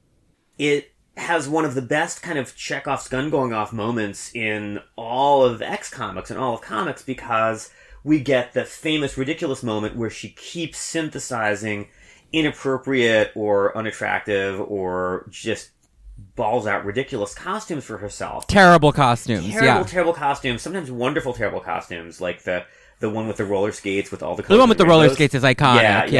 yeah. Uh, and the one where she tries being Captain America, which I, I, I don't mind never seeing that again. That's one of her worst fashion choices. I like actually. I really like the Ariel costume, the green one with sort of the circles over the eyes. It doesn't last very long, but I think it's cute. So it, that costume is, is iconic because it's the one she's got in, in God Loves Man Kills, the Right. original graphic novel. I don't like it because I don't think green is her color. it's not. If it were blue, though, it would be a great Kate costume. If it I were think. blue, it would be fine. It would be like her fifth best blue costume. Well, let's just agree. The best Kate costume, at least I think, is the blue Excalibur costume. Oh, of course. Oh, of course. the course. Shadowcat costume. Of course. That costume is timeless, incredible. I mean, it's a little 80s, so I don't know if it's timeless, but you could make it look great right now. She should be wearing it every day, in my opinion. I love the Captain Kate look now, but the fact that she was walking around essentially in a training uniform for like 20 years was unbearable to me when she has that beautiful blue costume. So there are in-universe explanations for that. Uh, there's a really wonderful story. I think it's Wolverine First Class number twelve. It's I think the last one that Fred Van Lente wrote, and Fred Van Lente's take on Teen Kitty, written way after the fact. This was during the the twenty. Yeah, this is a retcon story. Yeah, I, I don't recommend the when Peter David starts writing her. That's a big no no. But when Fred Van Lente is writing that series, there's there's some great stuff. This is an issue where Scott shows up shortly after Uncanny 150, and Scott and Logan have a conversation about how to train Kitty and who she wants to be. Scott talks about how his whole life has been defined by trying to be the best X-Man that he could be and trying to be Charles Xavier's perfect student. And Logan talks about how he's teaching Kitty what she needs to survive, and it's quite important to be able to, to fight bad guys and save people and not get killed by anti-mutant bigots and supervillains, but that has never been the only thing that Logan's about. The other reason that, that she keeps going back to the training uniform when she's a US based superhero and when she's with the X Men, I think, is because people keep making fun of her fashion choices. In the Uncanny 200s, in, in the moment sort of not long after the trial of Magneto, she does try out other costumes. She's got something that's got this kind of black blindfold for a while, and this kind of almost military style coat. It's almost like she's halfway to a rogue uniform, but not all the way there. And it feels now like a rough draft for the Alan Davis costume, which is the best one. Yeah. But she does try.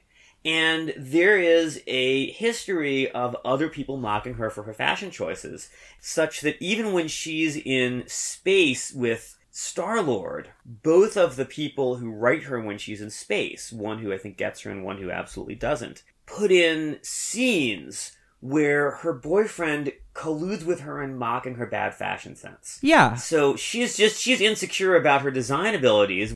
It's not that I don't think you can justify it in character, it's that it speaks to a larger problem I have with the characterization of Kitty Pryde over 40 years, which is that more than almost any other character, there is a tendency with her to regress her to the mean in terms of characterization, to reset her and to not allow her to progress as a character beyond perhaps Fall of the Mutants once she comes back to the X Men, essentially, if you want to ignore all of Excalibur, you can, because the X Men book is not interested in anything that happened to her in Excalibur and puts her back in the X Men uniform. You know what I mean? That's right.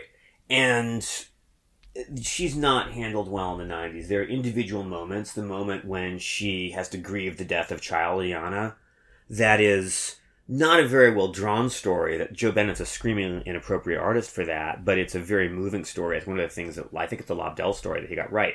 But in general, 90s Kitty keeps getting regressed, and people who write Kitty well and people who write Kate well, right up to the present moment, bring that out of universe flaw in the history of X comics back into her character Right. No, you have to make it make sense. And it, it, it absolutely does. She is someone whose identity was as the kid and the cute kid and the gifted kid. Isn't it cute everyone's got a crush on you?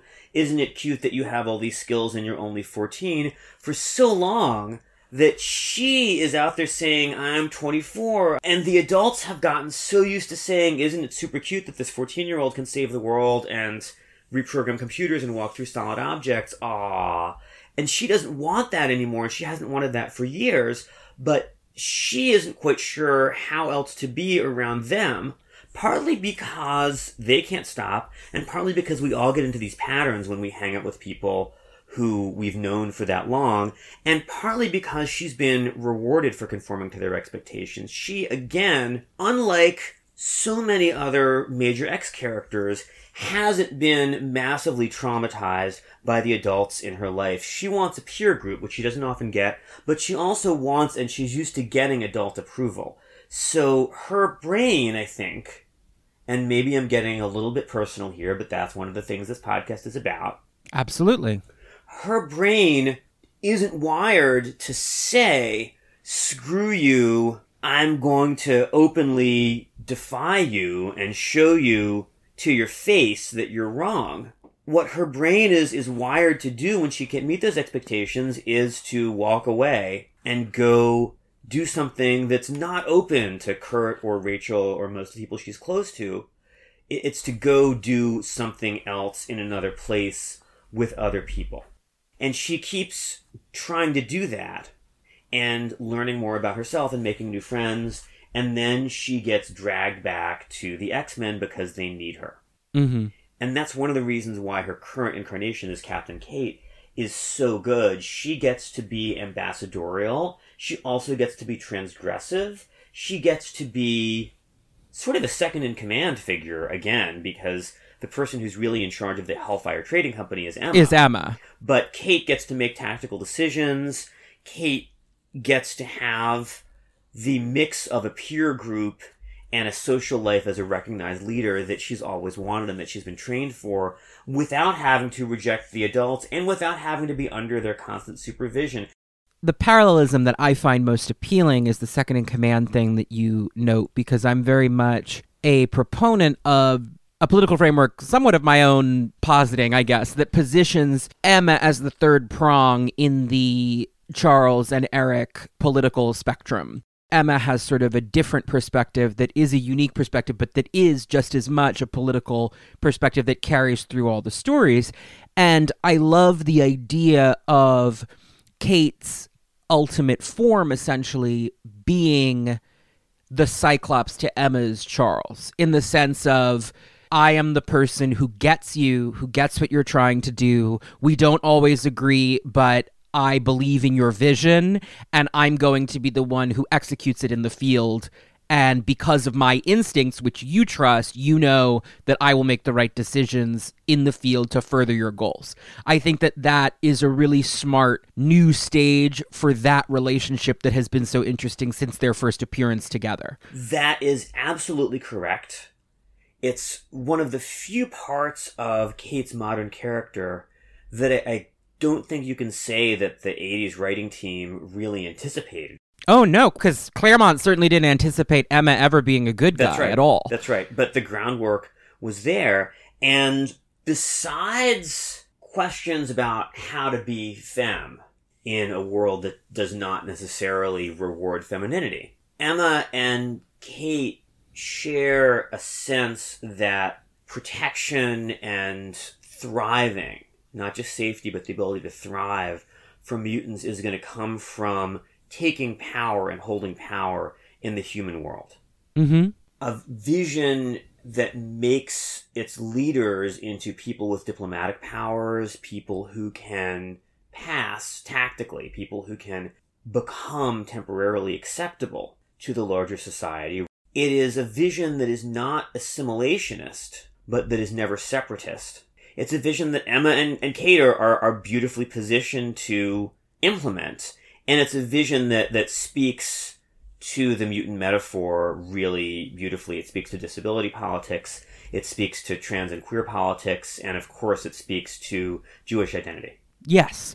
I would argue, I think Emma's position is somewhat separatist, but only ideologically. Like, it's not physically separatist. You know what I mean? Like, she's always in the world, but it is about protecting us. That's right. Emma's always about shoring up the future for mutant children, but she does it by manipulating and interacting with the majority populace. That is exactly right. And she's far more pessimistic than Chuck. Correct. About the possibility of a kind of permanent peace or permanent acceptance. Right. She thinks the system will never, ever be good to us, so we need to use the system as much as we can to protect ourselves.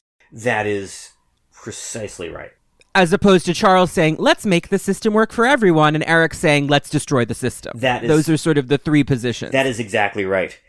I think that the point about passing is always really important to her narrative. Yes. What it makes me think of in particular is one of my favorite stories, which is the story early in Excalibur when the team fights their alternate selves from the Nazi Earth. Yes. It's a very provocative story. I think that if the writer had not been Jewish, I mean, it's a Claremont story, that it would be a little dicey. Yes.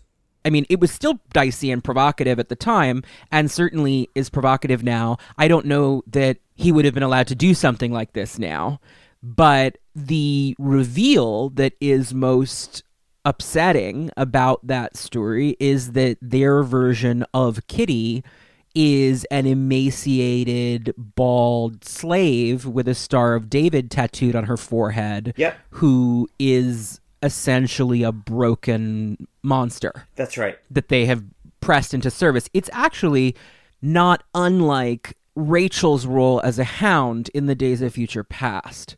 The idea that we've taken your power and exploited it to such a point that you've been dehumanized and enslaved, but it has the added layer of and we did it because you're a Jew. That's right. That's right. And the only reason you're not dead is because you had a power that we found useful, which is also an experience that happened to Jews in the Holocaust, right. right. Like if you were in the camps and you were someone who had a skill that they wanted to use, then they would keep you alive and force you to collaborate in certain ways. I mean, Claremont is very preoccupied with the Holocaust throughout. Yeah all of his initial 16 year run, but it is one of the more overt, direct comparisons, and it's a reflection of the Holocaust allegories in Days of Future Past, which, of course, Kate, being the character who goes back in time to avert the mutant Holocaust as the Jewish character, is very specific, which is part of why the movie doesn't work for me. I think it's a perfectly good movie, but it's not a good Days of Future Past movie. That's right. I've, I've, i wrote about it. It doesn't. Yeah, it it's, it's doesn't not, work. It doesn't work. The alternate Kate who shows up on the train from the From Hauptmann England's Earth, yeah. Right, with with Hauptmann England and the rest of Nazi Excalibur. It's it's harsher in a way than Claremont's other Yeah. Nazi references, It's a lot more visceral. not just because it's the real Nazis, because it shows up in the context of a book that is normally so Lighthearted, yeah. it is a, a comedic book. It has serious emotional beats and character development, but it's not the kind of book where you expect massive reflections on historical atrocities.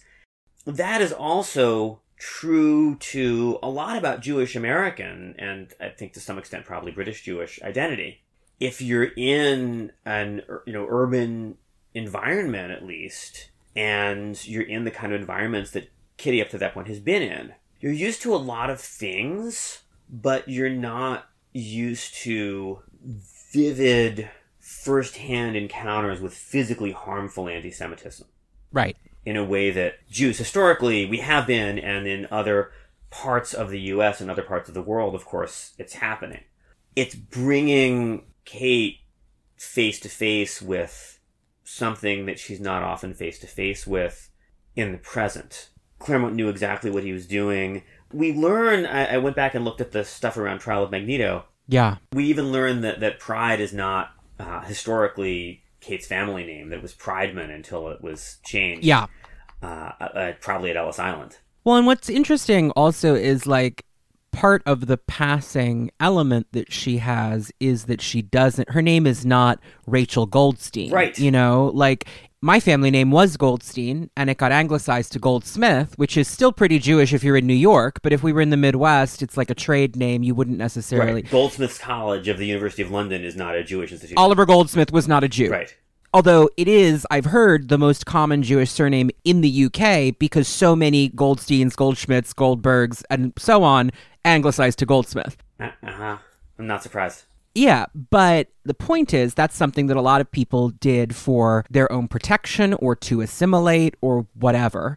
And Catherine Pryde is a perfectly goyish name. Like there's nothing overtly Jewish about it. And her parents' names are Carmen and Teresa, which are also very goyish They names. sound Catholic. Her, her, They sound entire- Catholic. It, it's as as you said earlier. It's Irish passing. Yeah, it's all very Irish. I mean, Teresa Pryde could be my Irish family. Like, I could have a Teresa Pryde who's a relative of mine. Yeah. So it's an interesting beat that whenever she's faced with the reality of her Jewishness, it's never something she's not aware of, but whenever she feels the need to invoke it, it's because, I mean, Bendis really nails it That's right. in his response to the Remender speech. Now, I don't agree with one part of it, which is she says, I don't look Jewish. And I don't agree with that. I think she doesn't look Jewish by the time of the Bendis run because starting in the aughts, they straightened her hair and lightened it and all of that stuff. But she used to look Jewish in the 80s, in my opinion, with those curls and with the way she was drawn. When Kate is is drawn the way I, I feel like she wants to be drawn, uh, which is a hell of a projection. She has wavy hair, but she doesn't have like she can't. She doesn't have like a, a Jewfro. My grandfather, for example, was very dark, and she's not. Right. You know, there's things like that. Right. So I get, I get the point. I just, it's something about that panel of her with the stick straight, chemically straightened ponytail, where I'm just like, yeah, you don't look Jewish right now because you've got a metric ton of relaxer in your hair. Um, but anyway, I I, digress. no, I, I I I think about her the way that her hair gets straighter. And I, I don't like it when her hair is long and, and super straight. I hate Uh, it. But the, the ponytail stuff uh, has to do with not having it get in your way when you're fighting. I'm, I'm okay with the ponytail. If it was a ponytail that had the right hair texture, it wouldn't bother me. It's that suddenly she has the hair of a Scandinavian model. Like it's just not, it's not right. Now we're going to get into how much I struggle with my own hair, which is too thin and doesn't stay in ponytails. And like I have, my hair is is straighter than Kitty is supposed to be, but I think we have the same coloration. And people used to think I was Irish constantly.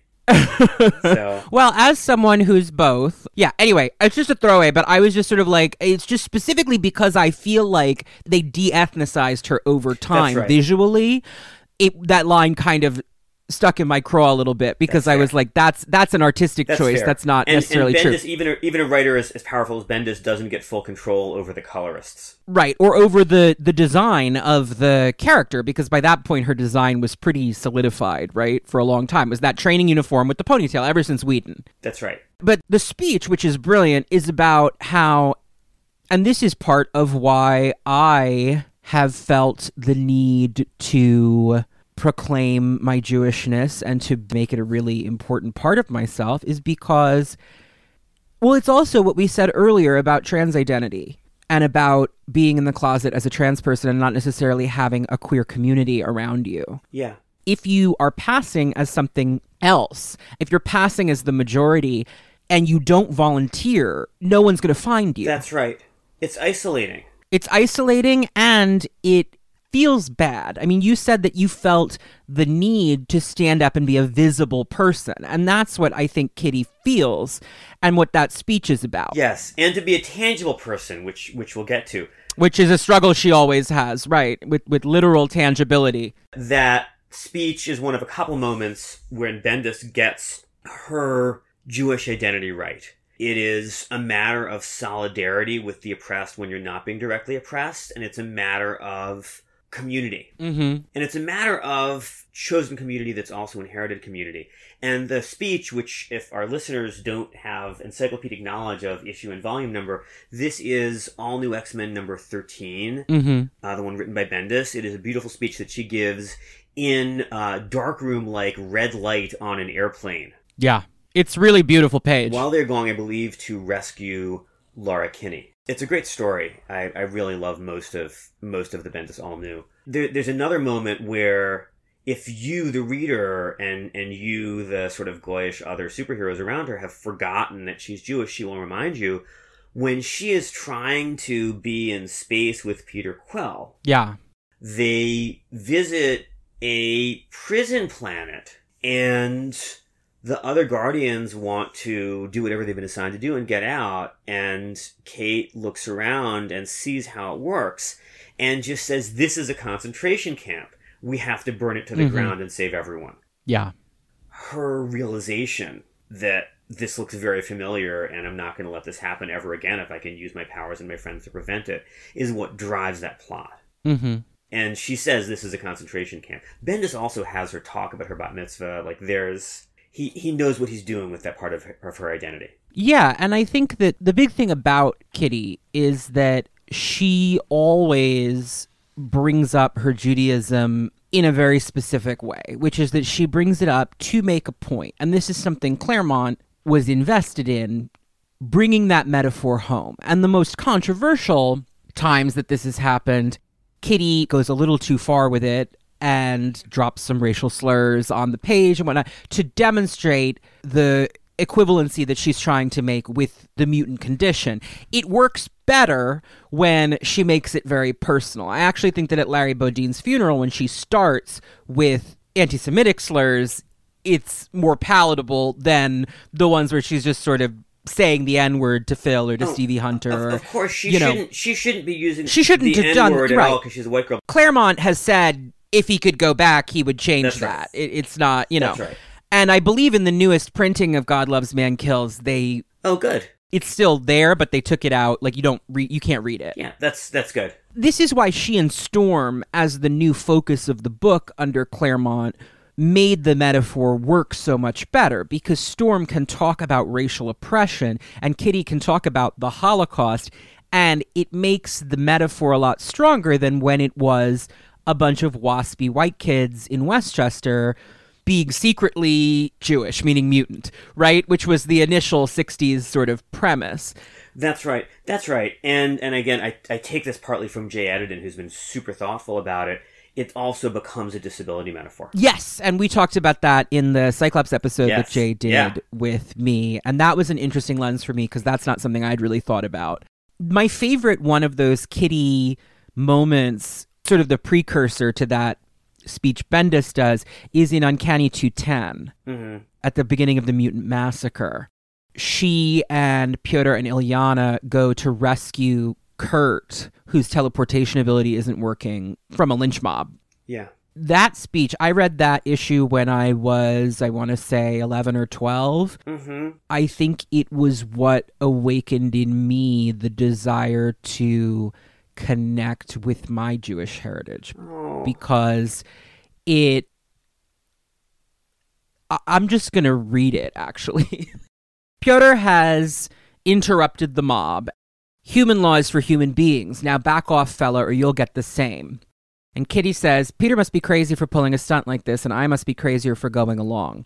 Hey, mister, who defines what's human? And the guy says, It's obvious, girl, just open your eyes. And she says, That's simple, huh?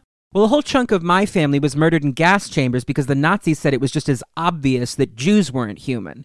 And not so long ago, in this country, people felt the same about blacks. Some still do. Is that right? And the guy says, He scared my kids. And she says, You scare me.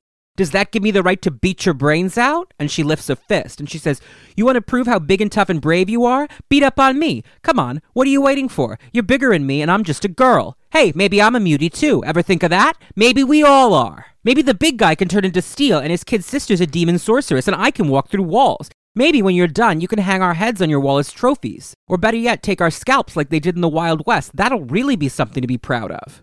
And a woman says, You shouldn't talk so to your elders, young lady. And she says, I don't to those I respect. And the mob disperses. Now, my father has always said he found when he was reading this in his 20s the speeches Kitty gives that impress adults to be a little bit of an eye roll. But as a young person reading this, I was inflamed. It was, it has never left me. It is a scene I think about all the time. There was a Twitter prompt like a year ago. What are the lines that never leave you from comics? And the two that I cited immediately because they came to me in seconds were Emma in Morrison saying, The whole world is watching us now. We must be nothing less than fabulous. And Kitty saying, You scare me. Does that give me the right to beat your brains out? Yeah. it is to me the most important thing about this character on some level is her ability to do that and to be a voice specifically of the Jewish spirit of superhero comics that is almost never allowed to be on the page That's right. and to make it textual. Because if you go to the Marvel Wiki or whatever and you click Jewish characters, I got news for you. There aren't that many. And a bunch of them that are listed are still Pietro and Wanda and their relatives who aren't Jewish anymore, except for Billy. It's complicated. Mm-hmm. We don't. That's a whole other can of worms. But the point is, she does it. And this was before they let them say that the thing was Jewish on the page. Oh wow. This is before they let them say Magneto is Jewish on the page. Magneto and the Thing are not Jewish on the page until the 21st century. We Magneto. We established that Magneto was in a, a concentration camp in X Men 150. We established that he was in Auschwitz. And he says things like, What happened to the Jews when I was young? But he doesn't say, What happened to us, the Jews, when I was young. wow. It's implied, but it's never said. It's not actually said on page until 2008 in Greg Pak's Magneto Testament. Which is a pretty amazing miniseries. Yeah, but because of an aversion to you know, the excuse that was always used is, oh, we don't talk about religion in superhero comics, except that we do all we the time. Of course we do. Superman goes to church, Daredevil goes to church, people go to church all the time. It's default, though, so no one comments on it. The generation that created Silver Age comics, that generation throughout America, not just in the comics industry, the generation where you sort of named your kids Irving and Stanley, was taught do not call attention to your Judaism except like when you're in shul, except when you're at home. Or when you're in Xavier's, you can use your mutant powers. I mean, that is the that is the '60s X Men. Right. right. Do not call attention to your do not call attention to your Judaism in the workplace. Do not call attention among goyim to the fact that you are Jewish because not only will you be punished for it, we will be punished for it. It will be a Shonda, like it will be bad for all of us. Right. It was a generation that had passing as self preservation down to a kind of instinct. And when I, I look at manifestations in American popular culture outside of superhero comics, of Jewish identity and sort of scratch my head. Why did that happen the way it did and, and when it did? Uh, why is my father obsessed with Fiddler on the Roof? Obsessed Right. with Fiddler on the Roof to the point where I just can't, I just can't with it. Uh, and the reason is that I think Well, that's very Fiddler on the Roof, right? it is very Fiddler on the Roof For the daughter not to be able to take it well, anymore. exactly, exactly. Uh, but it, it makes sense when you think about Fiddler on the Roof as the eruption of on-page Jewishness into uh, Broadway that had been very Yeah. thoroughly Jewish, but you weren't allowed to say it.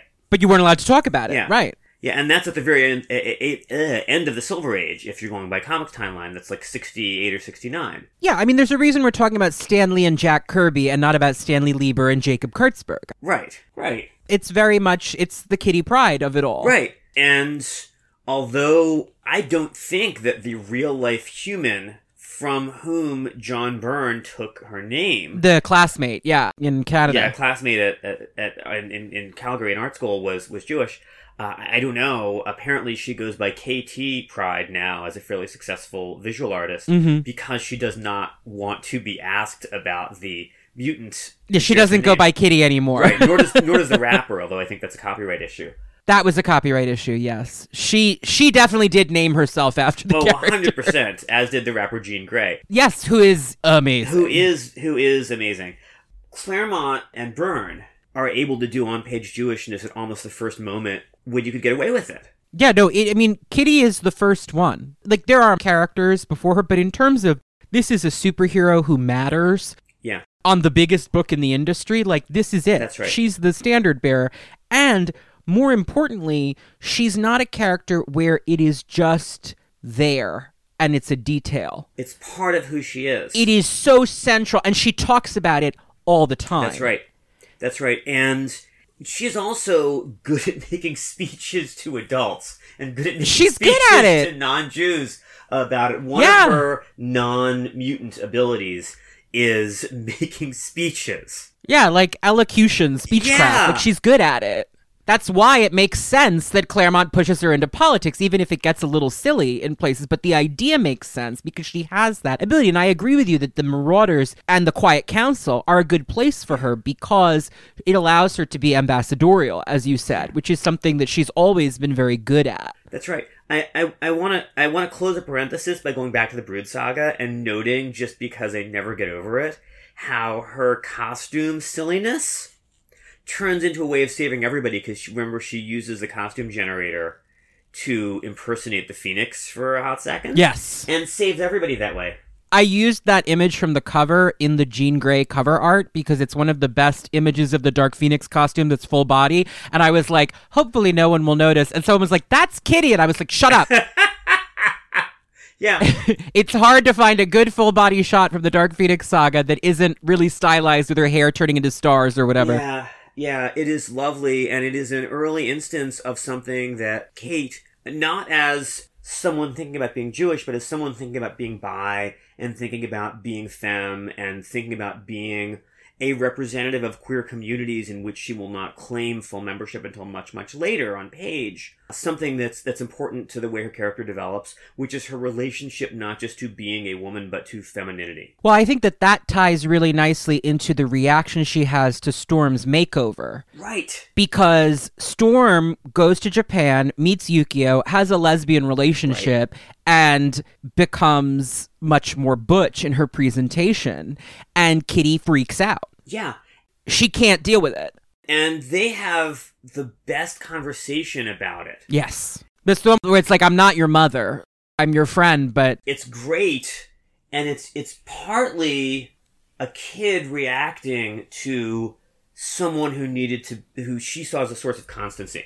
right, You you don't want your authority figures to change. to change. You want them to always be there for you, and you also want them to model what you could grow up to be. And Kate can grow up to be a lot of things, but she's not going to grow up to be punk rock. She's not going to grow up to be the kind of screw you, I don't care what anybody thinks, confrontational figure that Storm is experimenting with becoming. When Kate says, I don't care what anybody thinks, the end of the sentence is always, so I'm going to do the right thing no matter what. And she's actually setting a good example. And she does care what people think.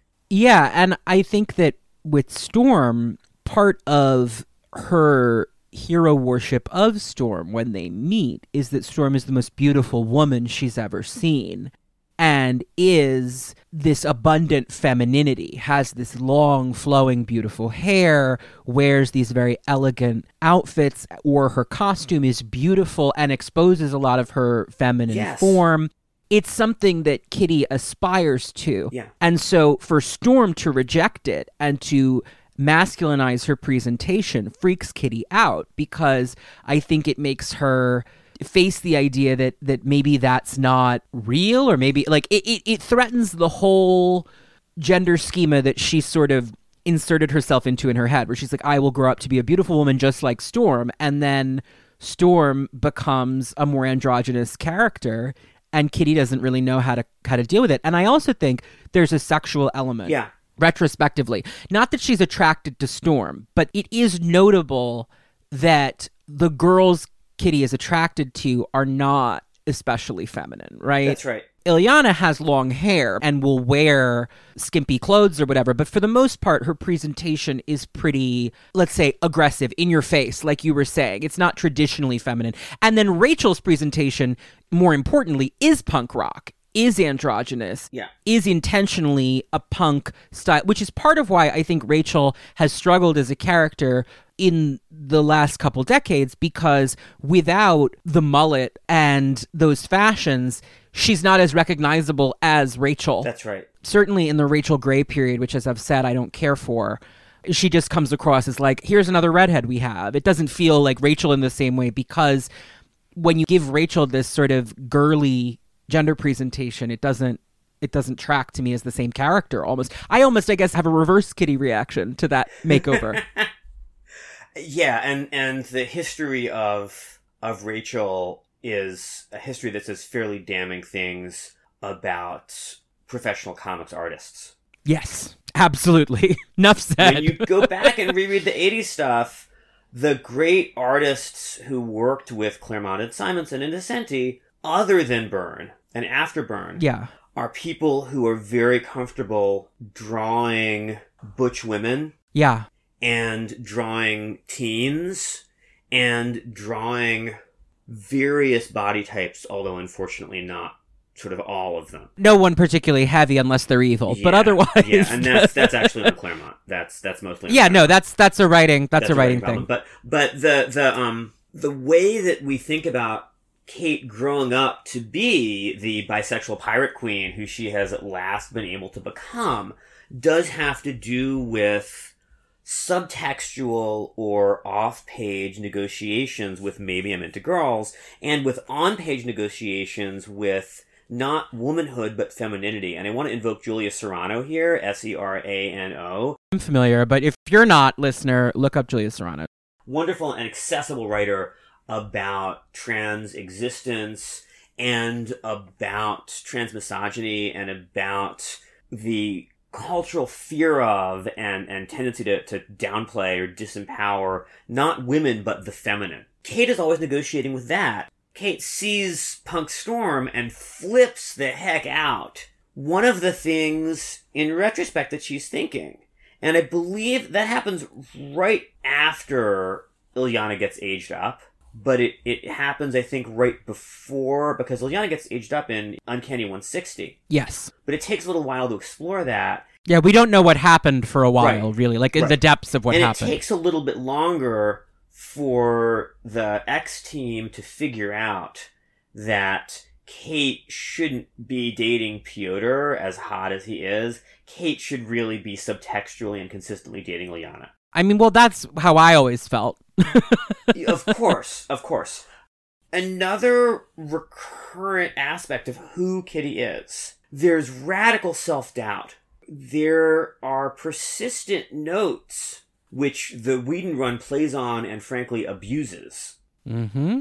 where Kitty has thoughts about self harm, thoughts about maybe I am too much of a burden on my loved ones, maybe I don't want to be a person anymore, maybe, and the place this is handled comprehensively and beautifully, although it's not the only place, is the Fantastic Four versus X Men 1987 uh, four issue series. Yeah, the mini. Another one of my favorite Kitty stories, where she has been very seriously injured in the Mutant Massacre and she's on Muir Island to recuperate, and she's going to end up making a full recovery and joining Excalibur. But we don't know that yet.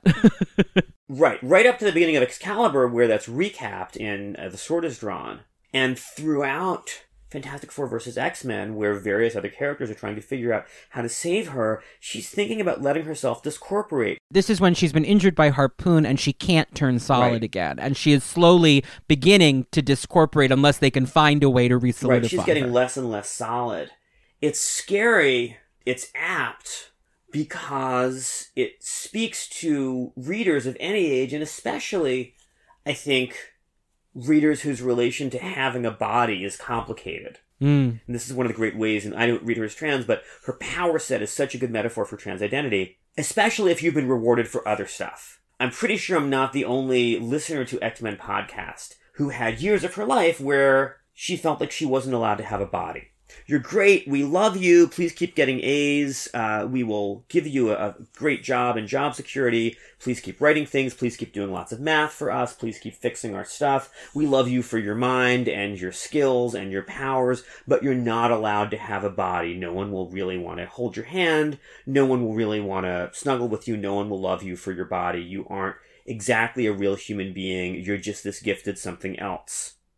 What would you like for lunch? Right. that can be very heady when it's new, and it's certainly preferable to being told you're worthless or made into a hound or the things or held captive, the things that happen to most of Kitty's friends. But it's scary and eventually it can just get to be too much. That strand of her character that says even the people who seem like they're in a very good place can have really deep sadness and really deep doubts about our self worth that are sometimes related to disability or related to trans and queer identities and related to the way that the world says to you, you can be yourself on condition that you do things for us. If not, maybe you're not worth keeping around. And the way that the world says, we will not allow you to have a body. That is where Kitty's deepest sadnesses come from when she's not being sad for her friends. And that's what Fantastic Four versus X-Men is about. And it is Franklin, Franklin Richards, yeah. who at the time is like four or five, supposedly, who sort of shows up and reminds Kitty that there is always the possibility of something new and something better and that sort of the future for her is unlimited and the present is at least full of people who care about her and save her from discorporating until a deal can be made with Victor Von Doom. I actually really did enjoy Chip Zdarsky's sequel to that that happened in the Krakoa era. Now, of course, it's all kind of been ruined by the story about Franklin, Oh, geez, yeah, by Dan Slott. which we don't have to get into. No. But the way that it came back around with Franklin now having problems with his powers and Kate being the one to reach him and to bring him to a place where he could start to understand what was going on with him. I thought that that was really good.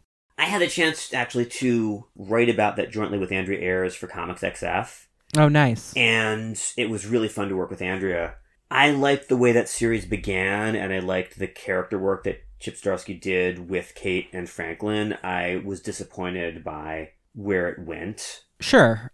It's the character stuff that I really liked. Yeah, it's certainly it, it's. Uh, I, I was happy to see that relationship revisited. Yeah, I mean, I don't know if it ever will be again now, but it was nice for that moment that we that we saw it. Well, someone will just Someday. The rule that that I think X Twitter had, and I'm sure you saw some of that when the Fantastic Four story came out, declaring Franklin no longer a mutant, was that if it's not edited by the X office, it's not an X book. No, frankly, if it's not edited by the X Office, to me, it's only sub-level canon. Yeah, well, That's how I can process the mutants of 1 million BC, which let's not even get me started on Uh, that yeah, I cuz that really that's a that's a problem for me. I'm okay with the mutants of 1603. I'm okay with the Neil Gaiman Elizabethan stuff. I'm okay with any mutants that happen post Selene, but you can't have mutants happening 800,000 years before Selene. That doesn't work at all. I agree. I agree.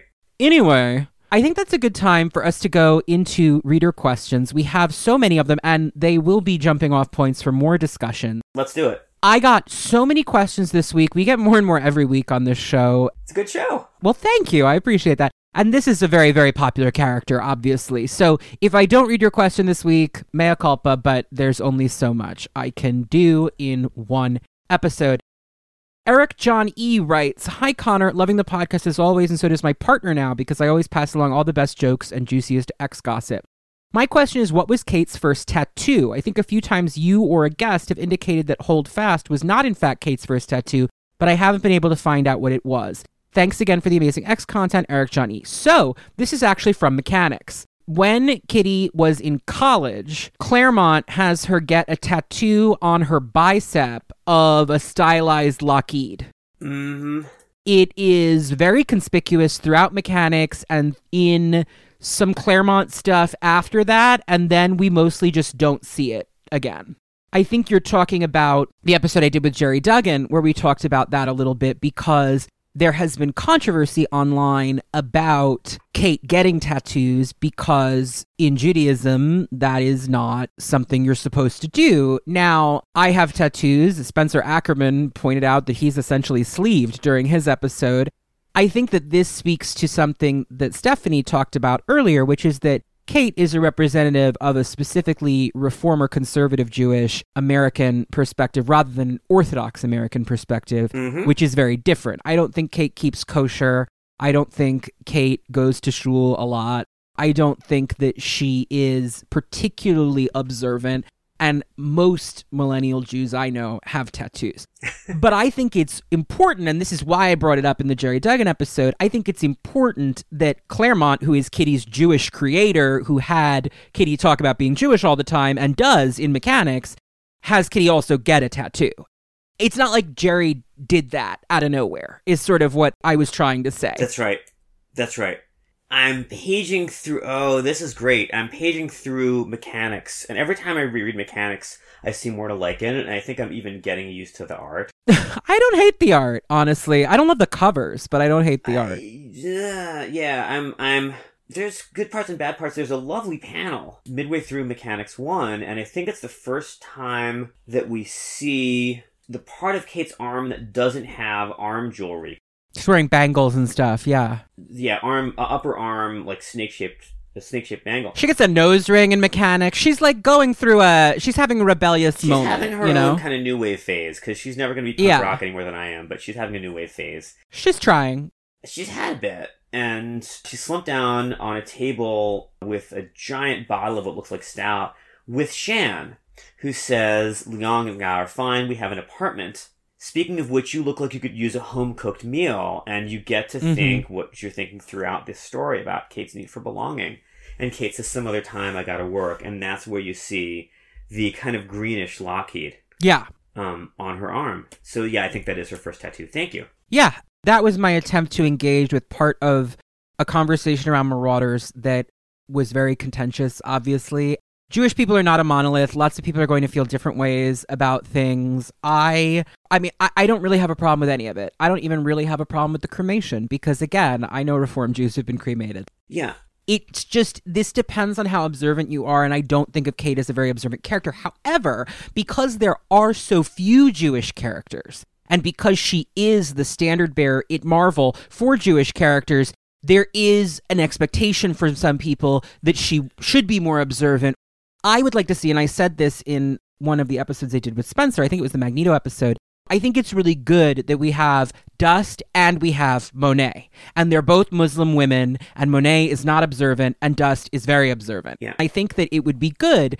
to have more Jewish characters and to have a Jewish character or two who are Orthodox or who are from. Oh, absolutely. I think that would take some pressure off Kate to be super observant when I don't think that's really who That's exactly is. right. That's really not who she is. It's cultural and ethnic for her more than it is religious. Yeah. We see her, there's that great Yahrzeit issue Yeah. by Greg Rucka where she mourns Piotr in a religious way, Yeah. but she does it because it's what she, she even sort of says it's like this is what we do in Judaism, but it doesn't feel like she's spiritually committed to it. She's like doing it because she needs to do something ritualistic to make herself feel better. Jewish rituals are for special Yeah. occasions, and I, I I imagine that when she's not, you know, in space at the time, she goes to shul on Rosh Hashanah and Yom Kippur, but she doesn't go. Exactly. She's the Jewish equivalent of a Christmas and Easter Christian. Like she's that kind of person. If she lights Shabbat candles on Fridays, which she might, it is as much in order to share her ethnic traditions with whoever she happens to be living with, uh, rather than because she wants to follow the 613 commandments. Of course, she'd get a tattoo. And I bet she only does it if she's living with other people and she's like, let's do this as like a social activity. That's right. You know what I mean? That's like right. it's much more that for her. She knows she's Jewish. She has so much physics to study, she doesn't stop to light a candle when no one's around. Exactly. There's too much physics. She knows she's Jewish. I right. we should move on. Yeah, but I do want to say that if you are a Jewish reader who is feeling conflicted about some of the stuff in Marauders that is less observant, I actually think Marauders is the most Kitty's Judaism has ever been emphasized since the 80s, but it's a very specifically cultural kind of Judaism That's right. as opposed to religious necessarily. If you are someone who's felt weird about that or who is not sure how you feel about it, Zach Rabaroff wrote a beautiful article for Comics XF about all of that. Yeah. I will link it in the comments under this episode. It made me cry, honestly. His thoughts about like the reason you don't cremate Jews has to do with the Holocaust. I mean, there's other reasons, but the reason that it's considered particularly not something you're supposed to do now relates to the Holocaust. And the way that he sees that story as making Kitty the Jew that you can't burn That's right. is um Yeah, that was a great essay. astoundingly beautiful to me. Like she comes back even if you burn her. I I I it made me cry. the way that Kate's resurrection was handled in that set of issues. The fact that it's Chai, that it's the 18th That's time. right. And and the way that her multiple queer commitments are acknowledged and the way that her friendship with Kurt, who's the only person there who understands her Judaism really. Yeah, She calls him her rabbi, which I love. That's right. And Emma, of course, understands her best of all. She doesn't break through barriers, she ignores them. And I just, I want a tattoo of that. Yeah. Yeah. I don't have tattoos, but uh, if if I were to go out and get them, th- that that would be up there. Garrett Rooney writes Hi, Connor and Stephanie. Hi. For much of her screen time in the comics, Kate plays the role of the relatable youngster on the team, someone the reader can identify with, a role later filled by Jubilee and Armor. What's the deal there? Why are there so many young female mutants hanging around with the X Men and getting mentored by Wolverine? What makes this archetype so appealing to readers and writers alike? I'd be tempted to say that it's just later writers aping Claremont, but the second time it happened, it was still Claremont, so presumably it's not just that. Thanks, Garrett. I think that Kitty was a pretty revolutionary character in a lot of ways, and one of them was it's not typical for that character, that viewpoint character, to be a girl. Not back then at all. Not back then in 1980. Yeah. And so I think that it became an indelible part of what the X Men is, that it had that teenage girl's viewpoint. And so, much like the Claremont Dames, the Claremazons, whatever you want to call them, much like that became an indelible part of the X Men long after Claremont was gone. The fact that it has more prominent female characters who are powerful and actualized than pretty much any other major superhero franchise. Yeah. I think that the teenage girl vibe just feels indelibly X-Men. So when you're Grant Morrison and you're looking at how do we reintroduce the X-Men, what am I going to do that makes it feel fresh? Angel Salvador, who's the other big example Yeah, I would point to, call. is you know, Jubilee is an evolution of the concept in that Kitty is, as we've said, a pretty privileged girl from the suburbs, white for all intents and purposes, has the Jewish aspect that people are bigoted about, but she has white privilege. She's got all of that going on. She's from a comfortable background. Jubilee, meanwhile, is Chinese, was on the streets for a while, is streetwise. It's a slightly more modern character or outside of that reader identification zone with like the target white suburban child reader of Marvel Comics. I would sort of dissent with that, although we should save this for a Really? Episode. Yeah, because comics readers like to envision ourselves as outsiders. Uh, many are East Asian American, and Jubilee later turns out to have run away, but to have a fairly comfortable background. It's Boom Boom, who's really a mess, who's But that's a Simonson character. yeah, yeah, And uh, no, I, I don't disagree. I'm not saying that it's not relatable to comics readers. I'm saying that in 1980, when Kitty's created, the imagined comics reader is white. is a white kid from the suburbs. That's right. And the imagined Comics reader around Claremont and the imagined Comics reader in a Marvel office, if a superhero comic is usually a boy or a young man. Correct. And Claremont is famous. He's caricatured for this, right? In drawings of the Marvel office from around that time. His tagline was, Can we make this character a woman? Right. And the tradition of putting teen sidekick characters or point of view characters for younger readers into superhero comics goes back to the 40s. Yes. So if you add, we want a young, relatable point of view character, and in X Comics, we have more girls and women. And if you combine those, you get a teen girl. Yeah. And so with Jubilee, it's him going, all right, the landscape is changing. Let's have a character who's a little more contemporary. I mean, she was literally like a mall kid, which Yeah. was a thing at the time. That's right. I think that Angel Salvador under Morrison, it's stressing what Morrison is attempting to emphasize in their run, which is that not every mutant has a beautiful aesthetic power. Not every mutant is someone who comes from a comfortable place. Angel is black. She's born into poverty. She's abused. She has kind of boom boom and skids, both kind of have That's that right. backstory also. She draws on that, but she also has a grotesque power that she doesn't like. That's right. She doesn't make beautiful fireworks. She doesn't walk through walls. She's an insect and she thinks it's disgusting. Yeah. And so do all the people around her Yeah. you know, she's not as major a character as Kitty or Jubilee were in the Claremont run and the run that followed, but she is still the character we check in with whenever we are checking in with the student body. That's right. It is a way of saying this isn't the X Men of the 80s. This isn't the Claremont X Men because this is the teenage girl that I'm invested in exploring right now. That's not to denigrate Kitty, but it's to say this is a different story. That's story. right. And since Morrison, like every few years, they come up with a new one. you get you both get school books that are updates of the New Mutants goal of like this is a school, let's get a group of teens, and you also get individuals who are the youngest person in the room and who have unrealistic adult expectations. Pixie is that. Armor, Armor Pixie. that. We'll see when Children of the Atom finally hits who the next generation they're going to be, but I'm not sure those characters are mutants, though, so we'll see how that goes. Josh Moon writes Hi, Connor. Can you explain why Kate is simply not referred to as Shadowcat? Her code name doesn't seem to have the same baggage as Jean's or Rachel's, and yet authors rarely use it. Am I missing something? This is something that's always kind of perplexed me, too, and I think it's Whedon's fault because Whedon has her just start going by Kitty Pryde, and that really stuck in her early history, obviously, she cycles through a bunch of code names, but Shadowcat settled for a really long time and was sort of the one. You know, in the beginning of Whedon's Astonishing, Emma sort of says, like, Shadowcat, Sprite, Ariel, like, great. Co-. In one of those sort of catty moments they have together, she sort of dismisses them as childish.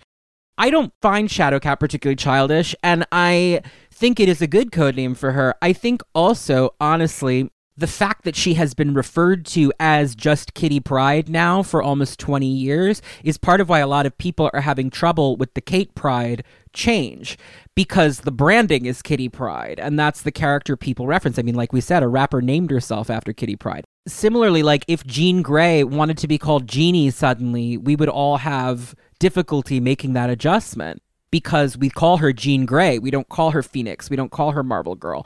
I don't know. What do you think about Shadowcat and the way it has fallen out of use? I think that Shadowcat is a great code name, and if Kate wanted to start going by Shadowcat tomorrow, I would be all for it.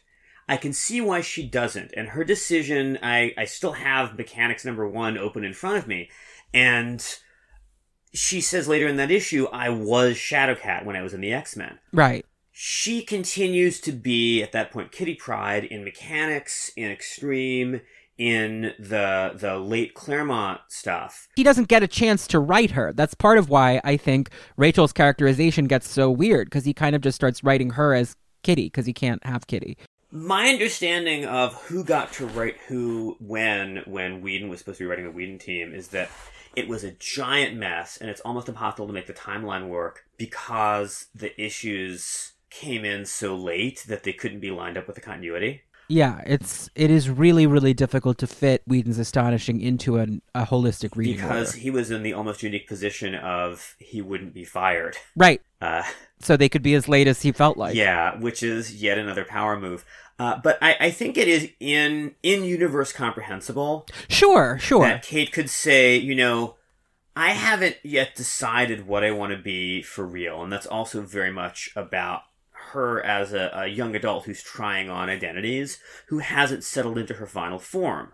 And when you pick a superhero code name, you are deciding how you want the world to see you. She's also got Jean Grey is is not someone whose life story looks like Kate's, but one of the two great loves of Kate's life, Rachel, also can't settle on a code name, and the last attempt to give her a superhero code name was laughably wrong-headed, right? Terrible. Whatever she's going to be called, it's not prestige. I want her to be called Askani. I think it's time to call her Askani. I would support that. I would absolutely support that, and so would Kate. But Rachel has been Rachel for quite a long time. But that's because she wasn't allowed to be Phoenix anymore. That was a branding concern. I don't think that's because Rachel doesn't want to be Phoenix. You know what I I- mean? I find it in universe plausible, and I find it in universe plausible that Kate has resisted being reduced to a superhero code name in her subsequent appearances because she's made so many efforts to not just be a costumed crime fighter. I guess. Yeah. I mean, it's not that it's implausible. I just find it odd. I think that it's a strange twist of the character's branding that she just drops it. Certainly, when I was a little kid, she was Shadowcat, and Shadowcat was a character everybody knew. It just definitely was a distinct branding choice in the aughts to suddenly she's just Kitty Pryde. Part of me wonders if it's because the Excalibur stuff is clearly not Whedon's emphasis, because uh, so much of that characterization is, to me, something of a regression to the pre Excalibur version of the character. That's right. That's right. So, in terms of why, unclear. It's a branding decision that was made, and now it doesn't make sense in the current moment because she's doing something new.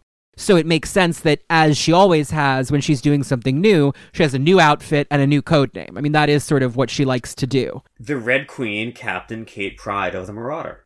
Yeah, like sh- it's a new start. And on some level, the Kitty to Kate change is the same thing. It's her taking on a new code name. That's right. Like she's always into representing herself in a new way. I mean, she was Star Lord for a minute, Yeah.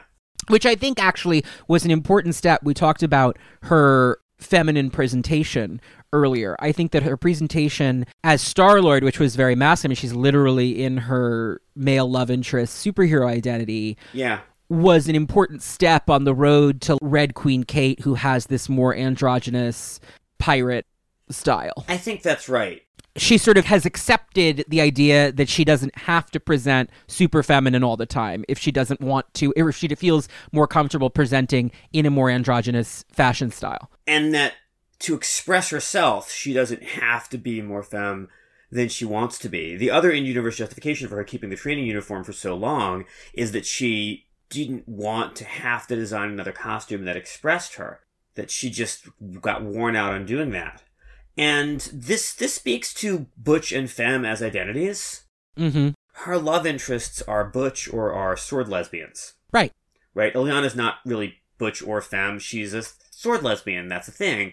Illyana is kind of like a hard femme. That's accurate. That's accurate. But Kate hasn't seen someone she wants to look like. She has to make it up. Right. And that always makes it harder. And that's that distinguishes her. It all goes kind of back to the storm thing, Yeah. right? It's like she thought that the person she wanted to be was 70s Storm, and then she was alarmed by 80s Storm, and now she's kind of threading the needle a little bit between the two, a little bit, you know? I do not disagree. Daniel Perez writes Hi, Connor and wonderful guest. Love the podcast. Been a loyal listener since your first episode, but this is my first time sending you a question. Kitty Pryde has always been an intriguing, relatable character since she first debuted, and throughout the years has become one of the most developed members of the X Men. Small town girl, student, courageous teammate, swordswoman, college student, headmistress, guardian of the galaxy, and now a pirate and member of the Hellfire Club. Her radical shifts remind me of more popular characters outside of the X Men, like Spider Man and Captain America. And even when those guys had their phases, get it, they don't hold a candle to how far Kate has been while still maintaining a popular fan base. My question is why does Kate have such an adaptable quality compared to other heroes? Is it because writers see so much in her since most grew up with the character? Or is it because the X Men, like their stand in for marginalized groups, speak on a multi generational level? Thank you for answering. Love your show. What do you think? Oh. Take it away. Oh, that's such a good question. Uh, I want to say that, that all of those answers are correct. I also want to say that Kate, as a fully realized young teen when she shows up, as long as she's handled by writers who know what they're doing and artists who won't get her wildly wrong, of course she's going to grow up and mature and change and still feel like herself. And she's going to probably change more than a lot of adults do because that's what teens do. Some adults change a ton between age 40 and age 50. I think I did. Uh, but of course, I keep seeing myself in teenage characters. And for teens, it is expected. So, of course, this is someone who we expect to change and who expects herself to change and grow. Yeah, I think that's exactly right. And I think that it also comes down to the fact that for so many people, she was, again, the identification character. So I think every writer has an idea for a spin on her because it's personal, right? And so you get a lot of wide shots, like let's see if something sticks, because people, I think, are more willing to experiment with a character like that than they are with a character like Captain America or Batman, who are just sort of larger than life iconic. I think I put it slightly differently because the character is so strong to begin with and has attracted so much identification. When someone experiments with her and it, it goes badly, it is in universe explicable. It's it's Kate trying something new. Yeah, you can fix it. It's like, oh, well, that was the phase, no pun intended, and now I'm back to being the way I was before we tried that. That's right. Like if this pirate thing doesn't work out, she'll be fine. I think the pirate thing is going to work out, but I agree. you know, we'll see.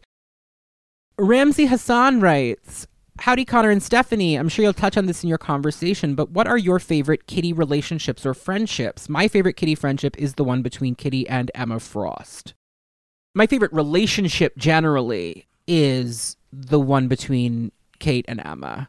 I think that it has evolved. I mean, I'm a mark for the 80s material, so the way that it has carried through as an arc from there to now is captivating to me. I love the way Duggan writes them in Marauders. Yeah, me too. I do, though, have a much more like, oh, it gets me in my heart kind of thing about Kitty and Illyana, and always have. Yes. The classic Kitty and Illyana. They haven't interacted that much as Kate and Illyana. We'll see where that goes. I mean, certainly the tattoo artist she kissed on page Looks like Illyana. had very distinctive bangs, right? So And if you look at the structure of the issue that ends with Kate's first on page kiss with the girl, the issue is structured to give Kate and Illyana plenty of alone time, let's say. yep, And as with everything about that relationship, if you want to see it, it's there. the comics give you so much room to see it. If you're not looking for it, you may not see it, and that is your loss. Yeah, and Claremont has said that Rachel was supposed to be Kitty's great Endgame. romantic endgame. Endgame, that's right. And I think that's probably true. Yeah. But for me, in the now, like, I want Kate and Illyana to finally be together. I think it will be funny. I think Piotr deserves it, frankly. and I think that it would be a good way for them to kind of both grow as characters and then they don't have to end up together. And in the meanwhile, Rachel can date Betsy. That's my hot take. So I don't know about dating Betsy.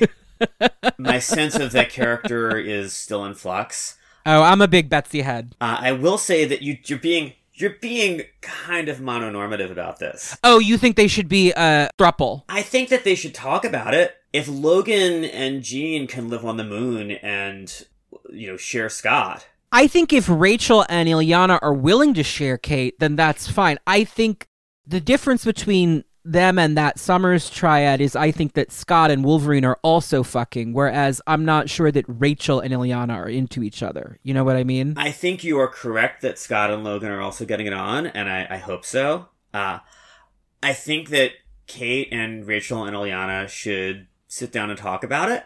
Listen, it might be worth exploring. I'm just saying I don't know I don't know that Illyana and Rachel are each other's type, is I guess what I'm saying. No, they're really not. They're really not. And I worry about triad relationships where it's two people connecting just to one. I know that that can work. I just don't know necessarily that it would be the best thing for those three characters to be in that dynamic. Rachel would need to have other lovers, and Kate would at some point want to spend the night with a guy because I think that Kate is uh, Kate is deeply deeply bisexual and everyone around her understands that. And I think that, that the way that Illyana's been written is as someone who uses her attractiveness and her, you know, well sculpted, well muscled body as a way of saying I am in control of every aspect of myself and you're not and I have a sword. It's not unlike Emma, actually. It's it's not unlike Emma. It's like I'm sexy as a way of expressing that you don't get to touch right. me. But Emma is uh, also a fairly sexual person, and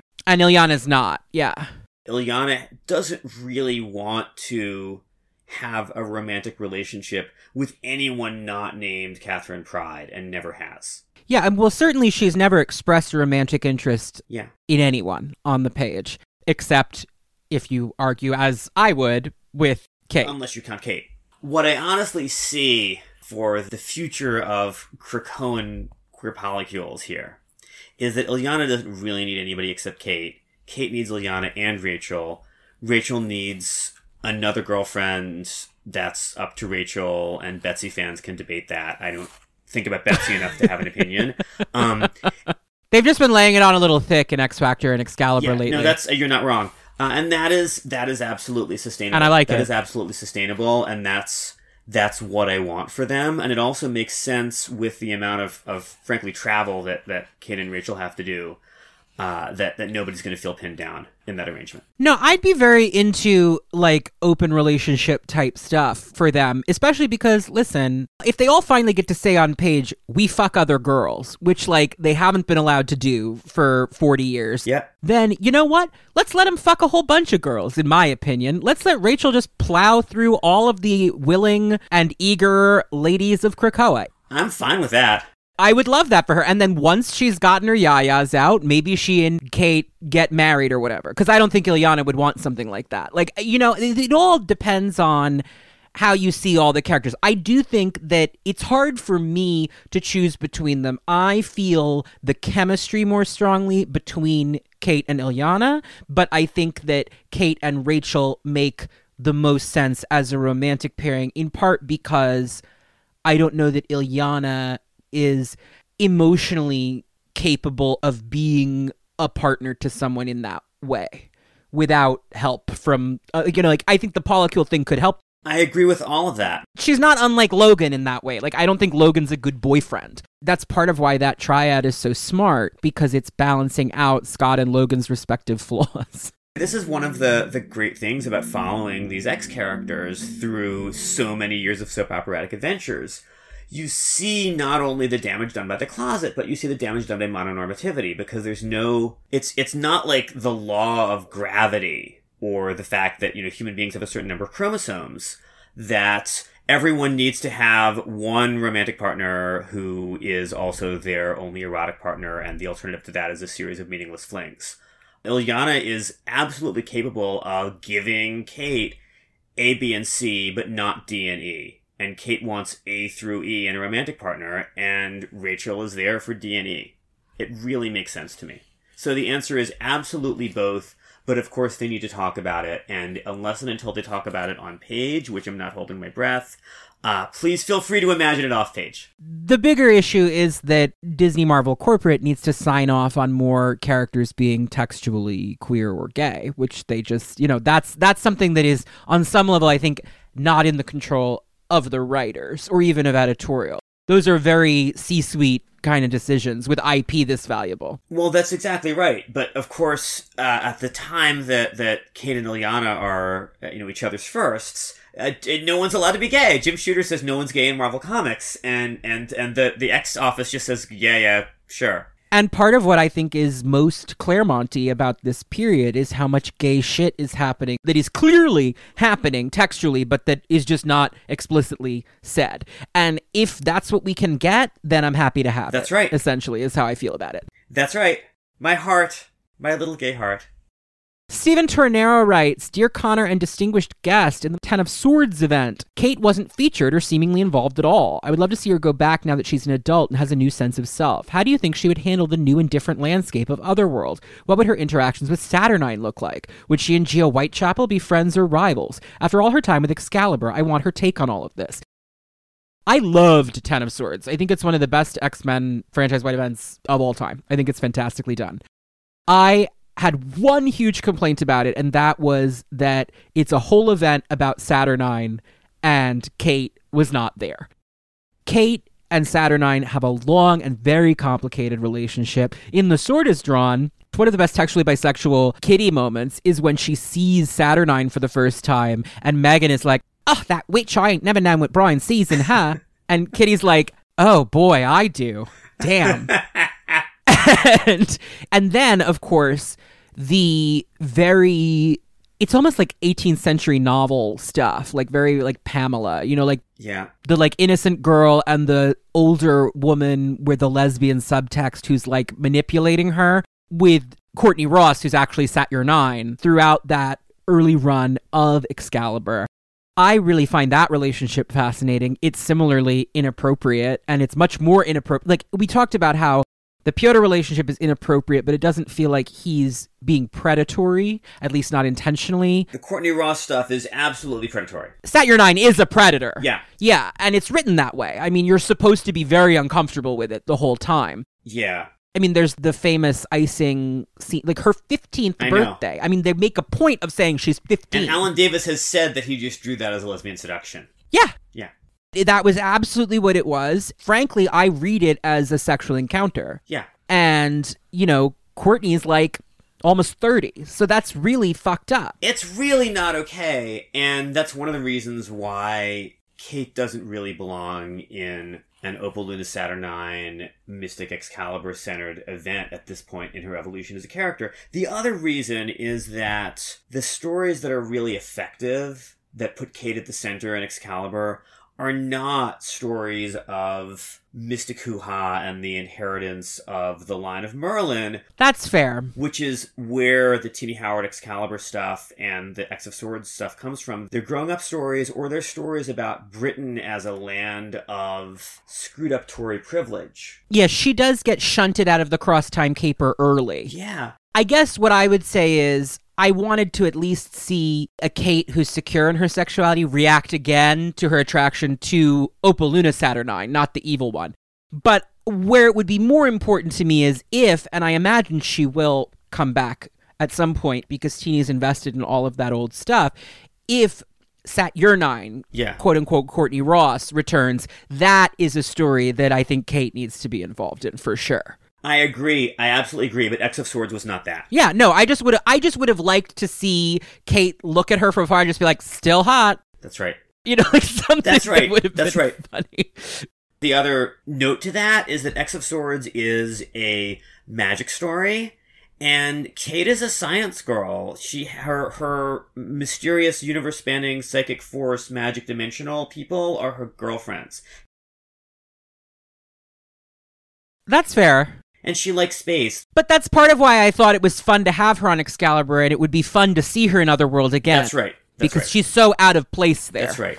Um, I should since I just said she likes space. When Sam Humphries writes her, he has her saying she hates space and she's only there for Peter Quill. I hate that. She loves space. Yeah, that's not correct. I mean, she's an astrophysicist. She She, loves loves space. space.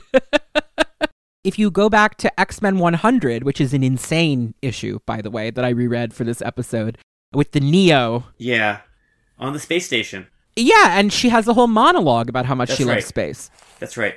The Neo is a whole other thing, and there isn't a question about the Neo, but we can touch on that briefly because I hate the Kitty Pryde might secretly be a swapped at birth Neo baby thing that Claremont floats that never goes anywhere, thankfully. Is that Claremont? Is is that stuff Claremont's fault? Yeah, it's Claremont. Ah. It's bad. Ah.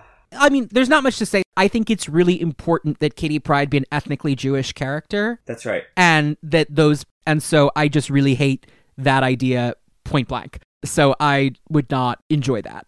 I would love a character who is a convert to Judaism or something like, like we don't again there are not enough Jewish characters but I think it's very important in terms of Kate's like positioning symbolically that it's like her blood going back to the Holocaust and all of that. you. It's very visceral to her. And so the idea of her being like a secret neo baby swap, I'm like, no, no, no, none of that. And thankfully, it was never touched on again. So we don't have to worry about it. Hopefully. But if anyone from the X office is listening, please do not bring back that plot because it's, I, th- I find it a little unintentionally anti Semitic, which I don't think Claremont would intend, but it doesn't, I don't like it. Yeah.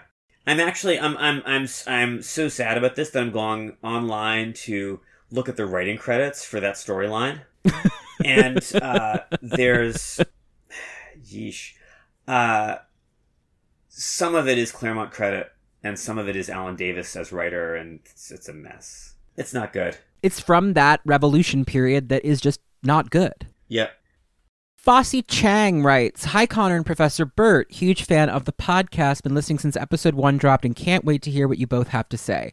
I'm so excited for this Kitty Pryde episode. Kitty's been my favorite character since I watched a random rerun of X Men Evolution in the early 2000s, which was my first exposure to superheroes and the X Men as a kid. Even before I knew she was Jewish, I saw myself in her impulsivity and naivete in the show. Getting into the comics and realizing we were both Jewish, bisexual, though neither of us had said that part out loud or on panel yet, and committed to justice just solidified her as my favorite character. Since Kitty slash Kate has been allowed to be an adult, she's been often positioned as either a teacher or a combat leader. Her current position as leader of the Marauders, Red Queen of the Hellfire Club, and member of the Quiet Council fits well with the latter characterization, as well as the Kate Pryde from Days of Future Past. Do you think there's room for her to return to a teacher role in the new status quo? Should she? I loved her as a mentor to young Jean, but I also felt her time as a teacher aged her, or maybe the pixie cut just added years. What do you think about Kate as a teacher going forward? I am deeply divided.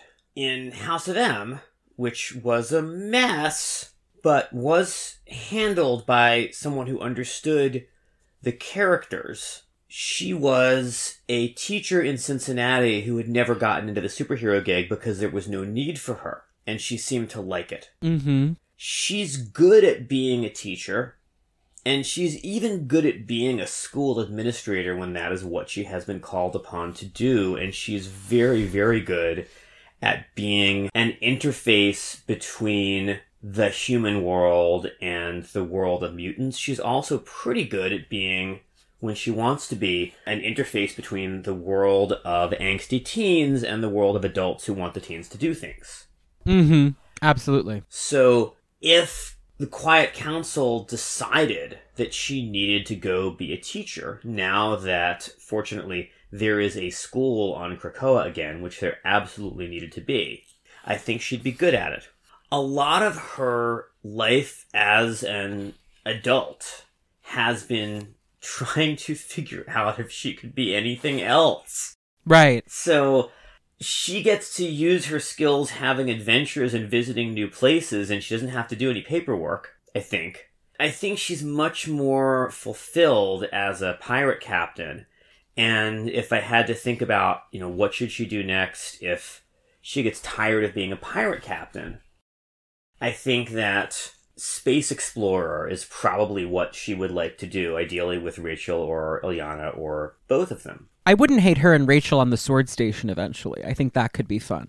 So the problem, yeah, I think we don't know enough about the internal politics of Sword, but I, I would that'd be fine. I don't mean imminently. I'd like this era to go on for a decade. Yeah, Right now, I like her on the high seas, right where she is.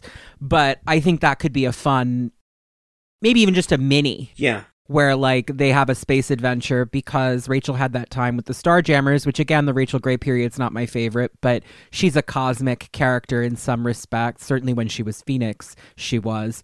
And Kate has all that history too. It could be a fun place to send them for like a True Friends sequel. You know what I mean? Except I- now it's like extent of X Men True Friends, is X Men Girlfriends.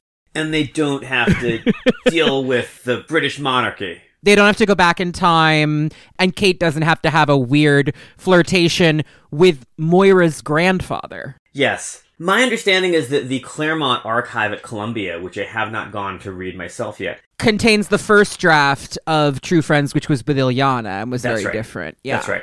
So yeah, I would I could see a mini with uh, Kate and Rachel doing space stuff and science stuff in space. I could also see an interplanetary Kate and Illyana mini, and I could also see future adventures and future minis in which Kate has to solve complex problems of urban local self governance or has to go help various mutants. Yeah, I think urban planning and politics is where I would take her. Here's the thing not everyone is meant for the academy. And because the X Men as a book was about a school for so long, it made sense that if you wanted to keep characters around, they sort of graduated to becoming instructors to a new class of students. But I don't think that every character is actually built for that. And I think that it's correct that in Vita Ayala's new run on New Mutants, it's Dani and Sean who are really taking that role because I think those characters are more geared to it than Kate is. I think Dani and Sean are great for running the school. I think there are characters who clearly should not be running a school, Right. uh, like I don't know Bobby, and there are Right, yeah, characters exactly. who clearly should be in charge of training a group of young mutants to deal with the complexities of the outside world, like Dani or Emma. Yeah, I like Illyana training them to fight, but I wouldn't trust Illyana to be a teacher. Illyana wouldn't trust Illyana to be a teacher. Illyana actually has a, a complex relationship with self distrust, especially when she's not around Kate. But yeah, I think it's very optional. I think Kate Kate makes a good teacher when she wants to be, but it's okay if she doesn't want to be that anymore. She's sort of been there and done that. Right. That's my feeling as well. Yay! This is so much fun. I love these questions too. I'm having fun also. Augustine Zuniga writes I'd like to hear Connor's gripes with Whedon's depiction of Kitty explained in full. It's something that has been teased throughout the podcast in multiple episodes, and now is the time for all that foreshadowing to pay off.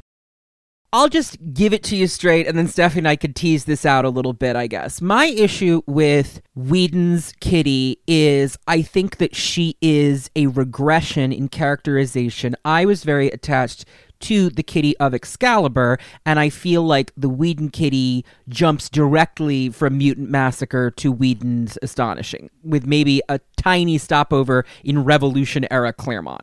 Or like that moment when she and Marrow were in the sewers. Like, that's a great issue. That's such a great issue. That issue of Unlimited is great. X Men Unlimited, I think 23, written by Brian K. Vaughan. Yeah, that's a great one. And very, very gay, by the way, because Marrow Yes! is in love with her. Oh, yes. But all that aside, more on that when I get to a Marrow episode. yes. The Whedon characterization, what typifies it, and this really is what set me off from the very beginning, is several times Cyclops, Kitty herself, and then Danger, who is an objective assessing computer, all say Kitty is not a fighter. Kitty has like seven black belts. Kitty is a martial artist almost on par with some of the top martial artists in the Marvel universe. Kitty was an agent of Shield briefly in the 90s, which like is not a good miniseries, I have but no it problem happened. ignoring Kitty Pryde, Agent of S.H.I.E.L.D. I'm just saying it happened. Yes. If we're looking at the whole continuity, ever since the Kitty Pryde and Wolverine mini in the 80s, when Ogun implanted her with a lot of martial arts knowledge, she followed up on that by actually training in it. She sort of incorporated all of her dance training into learning how to fight. She's a very accomplished fighter. One of the things I love about Marauders is the way that Gerry is incorporating that by having her use and like I get the idea that it's like her power is not threatening, is what they keep saying. Except Kitty can use her power and does in the Whedon run in astonishingly threatening ways. She can reach into you and threaten to unphase. She can do all kinds of shit, and I love the way Gerry is having her use that power to do martial arts and to swashbuckle and all of that stuff in Marauders. So that was the first thing was it felt like he was regressing Kitty in personality to who she was when she was 14, which I didn't like the way she talks to Emma is so petulant. She and Emma should have friction. They have a long history together, but it's just very petty and catty and feels like I'm a good girl and you're a bad girl in a way that's like very Madonna whore complex that I think inundates Whedon's work and that I really object to. Yep. Then there was the way that I felt like it undercut all of her development in terms of her actual prowess as a superhero and a combatant. And I'm not someone who is obsessed with like feats. I think that powers should serve the story, not the other way around. But the fact of the matter is that Kitty is an extremely accomplished hand to hand combatant. So it was a bizarre tweak. I hate, hate hate, first of all, I hate that they brought back Colossus at all. I think Colossus should have stayed dead. Can you imagine if Colossus had stayed dead from the Legacy Virus storyline to Krakoa? The impact of bringing him back on Krakoa? When instead he came back in a nothing storyline that no one ever talks about. Like, who cares about the break world? Not a soul. Came back specifically so that Whedon could have him and Kitty fuck now that she's an adult, which I also found weird especially when their sex is so great that she phases through the floor and falls naked into the living room, which I think is a disgusting scene. It's so sexualizing and disrespectful of the character, in my opinion. It doesn't feel empowering to me. It's clearly meant to be like Kitty finally gets what she wants. And I'm like, actually, Kitty's been over him for a long time. Yes what Kitty wants is not to fall naked into the room where like people are congregating. Like I really hate that scene. The whole thing gets tied up in her relationship with Piotr to the point where Cassandra Nova, which let's not even get into how much I hate the Cassandra Nova storyline in Whedon.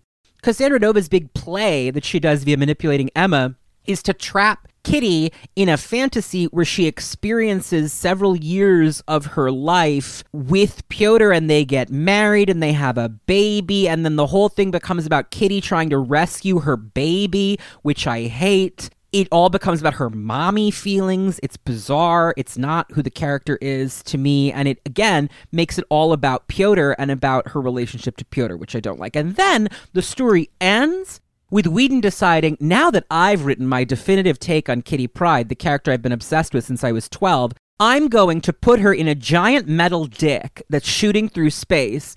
It would be one thing to just kill her off. I'm going to write a storyline so contrived that there is no way it would be easy for a writer to bring her back because I don't want any other man touching my girl. That's, That's right. how it feels That's to me. Exactly and it's disgusting. How that feels. That's exactly how that storyline feels. I am contemptuous of it. I think it's gross. I think it damaged her characterization for years to come because when she does come back, she's still very much characterized like the Whedon Kitty until Bendis, in my opinion. That's right.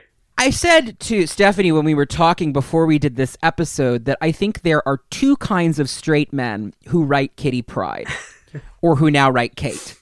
And this is now, Gerry, if I'm editorializing, I apologize. But the way I see it is most straight men who read the X Men had a crush on Kitty when they were growing up, and they will readily admit that to you. It's happened on this podcast numerous times with all my flat scan guests. And it will happen again. And it will happen again, and that's fine. She's a lovable character. I think that when you are a straight man approaching a female character who you have that kind of investment in, a romantic or sexual or crush kind of investment, there are sort of two types of guys, right? There are the guys who want to tame Kitty and sort of dominate her. They want to tame that brat. And then there are the guys who are like, step on me, queen. They wouldn't phrase it that way because that's kind of gay, but like, you know what I'm saying? Like, they're yes. just sort of, they, they want to be domed. Chris Claremont is a sub. That's pretty clear from everything he has ever written, right? like, Chris Claremont's obsessed with dominatrix. Yeah, no, you're not wrong. You are not at all wrong. So when he's writing Kitty, it's because he wants Kitty to grow up into a fierce Claremont dame who could kick his ass. He's also capable of writing stories in which people sexualize her and of writing stories in which people do not sexualize her. Correct. Because, like Marjorie Liu, like Bendis, like Gerry Duggan, he's someone like Seanan McGuire. The, the tools are there to take her in a lot of different directions some of which are about her love life and some of which are not. Yeah, and I think that you can tell when the writer is someone who wants to control her. And Whedon to me is someone who wanted to tame Kitty, to turn her into a good girl, to make her what he thought a good woman should be, and I found it loathsome. And I think that Bendis is someone who, like Claremont and now like Duggan, is more interested in letting Kitty or Kate blossom into a powerful woman who they're a little intimidated by, but they think that's cool. You know what I mean? It's a different energy. If you're going to assign any more straight men to write Kate ever again, they need to be straight guys who are into powerful women and not into breaking women as their power fantasy, which well, I think why would is you want to assign writers who are into breaking women to their power fantasies to anything at all? Just like Well, right, except that comics do it all the time. Yeah, Yes. I'd like to just throw them all out. Yes. Unfortunately, there's a lot of them, and it's a Yeah. sort of institutional problem, right? Well, they seem to be mostly out of the X office for now. So Thank yay that. God. Yeah. no, I couldn't be more happy with the talent in the X Office. I know. The only things I've said this on previous episodes, I would like to see more talent of color in the office, and I would like to see a Jewish person. One. And there may be someone I'm not aware of, but I do think that given how provocative a lot of the Krakoa stuff is, and given how prominent Kate is in this era, it would be good editorially to have someone in the office who could. I mean, look at what just happened in Immortal Hulk. I think that Marvel needs like more Yeah. diversity of staff generally, but it seems to me like they need Yeah. a Jew or two on editorial. Having a, a, a Jewish writer on a title wouldn't. necessarily solve it. Correct. I think it's more of an editorial thing, and I love the editorial staff in the X office right now. But I just feel like Yeah. I don't know if there isn't a Jewish person. I feel like there should be. I have no idea whether I have no idea. But I don't know. I could they, be wrong. They, they go to show. But the, I, I I agree with you that there there need to be Jewish staff. And there's also I, I since we're talking about Jewish representation and like that's us. I do want to acknowledge that the world is and and the United States even is full of ethnicities that have deep, interesting stories to be told about them that, that we haven't seen in Absolutely. X characters at all. It would be nice to have an Armenian American character. Sure. Nice to have a character who has a relationship to the Mormon Church. There are a lot of kinds of real world identities whose intersections with mutant kind have not yet been explored at all. That said, there are canon Jewish characters already. Kate is the one who means the most to me. It would be great to see Jewish people involved in stories with her. the one that means a lot to me because of my own journey, and I've mentioned this before, is Polaris. I don't know. I would love someday to be able to write a story about that, about her finding out that she, I mean, I always knew, but about her finding out she's Jewish as an adult and deciding how she feels about it, I think would be really interesting. That would be very, that would be really cool. I would really love to Footnote, write that. my examples of identities I haven't seen are Armenian Americans and Mormons, and that's mostly because they live in a town that has historically had a strong Armenian and a strong Mormon presence. It, it, it's, it's possible that there are X characters with those identifications, and I have forgotten about them. I think the Armenian point is really interesting because I do think that the specter of genocide has always been a big part of the X Men, and I think that Yeah. it is useful to have characters who can speak to historical atrocity when Yeah. you're talking about this stuff. I similarly, you know, I grew up in a town with a lot of Kosovar Albanians, and I think that that Oh. is an identity that we haven't really seen in Marvel comics that I can think of. Yeah. That would be an interesting thing to bring in. You know, Claremont wanted Nightcrawler to be Jewish. Did you know that? I did not know that. he fought for it and byrne and roger stern objected because they thought that it was implausible What? Basically like there weren't that many jews in germany at that time who would be kurt's age. So it seemed like a reach. Then they also argued they were like we already gave him the romani backstory. Like isn't that already sort of interesting enough? And cockrum objected not because of the jewish thing but because cockrum was an avowed atheist and as nightcrawler's creator was really invested in kurt not being religious uh, which obviously Yeah, that didn't happen. did not you know. When claremont was told don't make him jewish i think he then introduced kitty pryde instead and then pivoted kurt into another religious storyline because he wanted kurt to be religious he, he liked the irony of the demon character being this pious Oh, yeah. guy Yeah. And this is very, very Claremont and to some extent Simonson and Decenti. You work with an artist, the artist gives you an image, and you do things with the visual template that the artist did not expect and often didn't like. Listen, Mystique was a doodle Dave Cockrum did one day in the office because he was bored. Chris Claremont saw the doodle and said, Who is she? What is her deal? What's her power? And he was like, She's a pretty lady. I don't know. Like, With skulls. Paty made her blue because she thought it looked cool. We really weren't, we were just fucking around.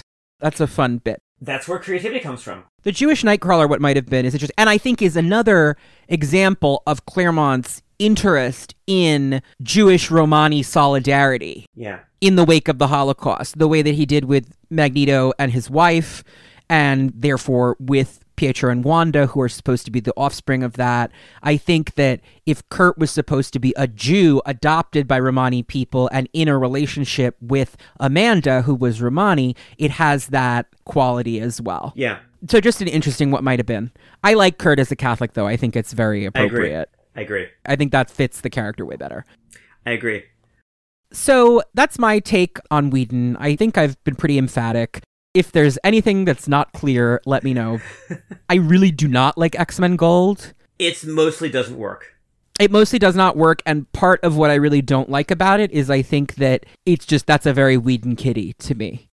Guggenheim de-gays everyone. hmm Well, Rachel most disturbingly. lesbian characters are not people who he understands at all. He does not understand Illyana. He doesn't understand Rachel remotely. The side of Kitty that makes bad decisions because she feels that she owes something to a guy who's got a thing for her is it regresses her. But she's back where she was living with with- when she was 15 with the people she was living with when she was 14 and 15. She's gonna experience it's like when you go to your parents' house for the holidays and suddenly you're the person you were then. Oh, but how creepy is it that he moved into her room while she was gone? Oh yeah, no, it's that. it's it is it is creepy. I think that Guggenheim actually sort of understands the part of Kitty that is into guys and that that always has her teenage self all too available, even though she's supposed to be a responsible adult and she's trying hard. Gold as as a whole, it's it's it's not good, but the way that the wedding worked out, which was I'm sure by committee, yeah. and and the rumor is that Donny Cates was the person who came up with let's have Kate turn Piotr down at the last moment and then use the ceremony and the available cleric to marry Rogue and Remy instead. And I, I love the way that worked out. I love that it's Illyana who convinces her essentially that she's making a mistake. Of That's course it's great. Illyana, and that I think it's two pages You're marrying the wrong Rasputin is what's not said, but it's what's implied. because they're not ready to to get back together romantically they're going to just have to take some time as they did if you look at exactly when claremont starts hinting that they're dating it's really after the zsaji stuff After Colossus breaks up with Kitty, yeah. that's right everyone involved with x-men gold number 30 gets a cookie even though everyone involved with a number of earlier issues of x-men gold like gets whatever the opposite of a cookie is Fair enough. a really terrible cookie. Those panels where they're on the roof, and whoever wrote that dialogue, I just think if it were meant to happen, it would have happened already. And then Illyana does what she always does whenever she does something really good, which is says that she's evil inside, and then Kate does what she always does, which is say, "No, I love you, and you're my best friend." yeah. It, it God, just hits they're all so the good. beats, and it's They're so and- good. And the art team there is great. It's it honestly, I would say that it justifies if you're gonna go back and read X Men Gold. Uh, don't read it from the beginning. I would say start around number twenty, so you get the whole interplanetary nonsense. Like definitely don't start from the beginning. Oh my God, no! And but and just when, just when you think this is a mononormative, heteronormative train wreck of a book, you get to the wedding and it all works out. And the other thing that's worth that does work out there is X Men Gold thirty six, the very last issue. yeah, that one's good. Yeah, it's just it's it's a day in the life of of Kate Pryde. The one thing I don't love about that is actually that they let Guggenheim do a follow up in like Marvel 1001. I would have preferred that we never find out what happens to that kid.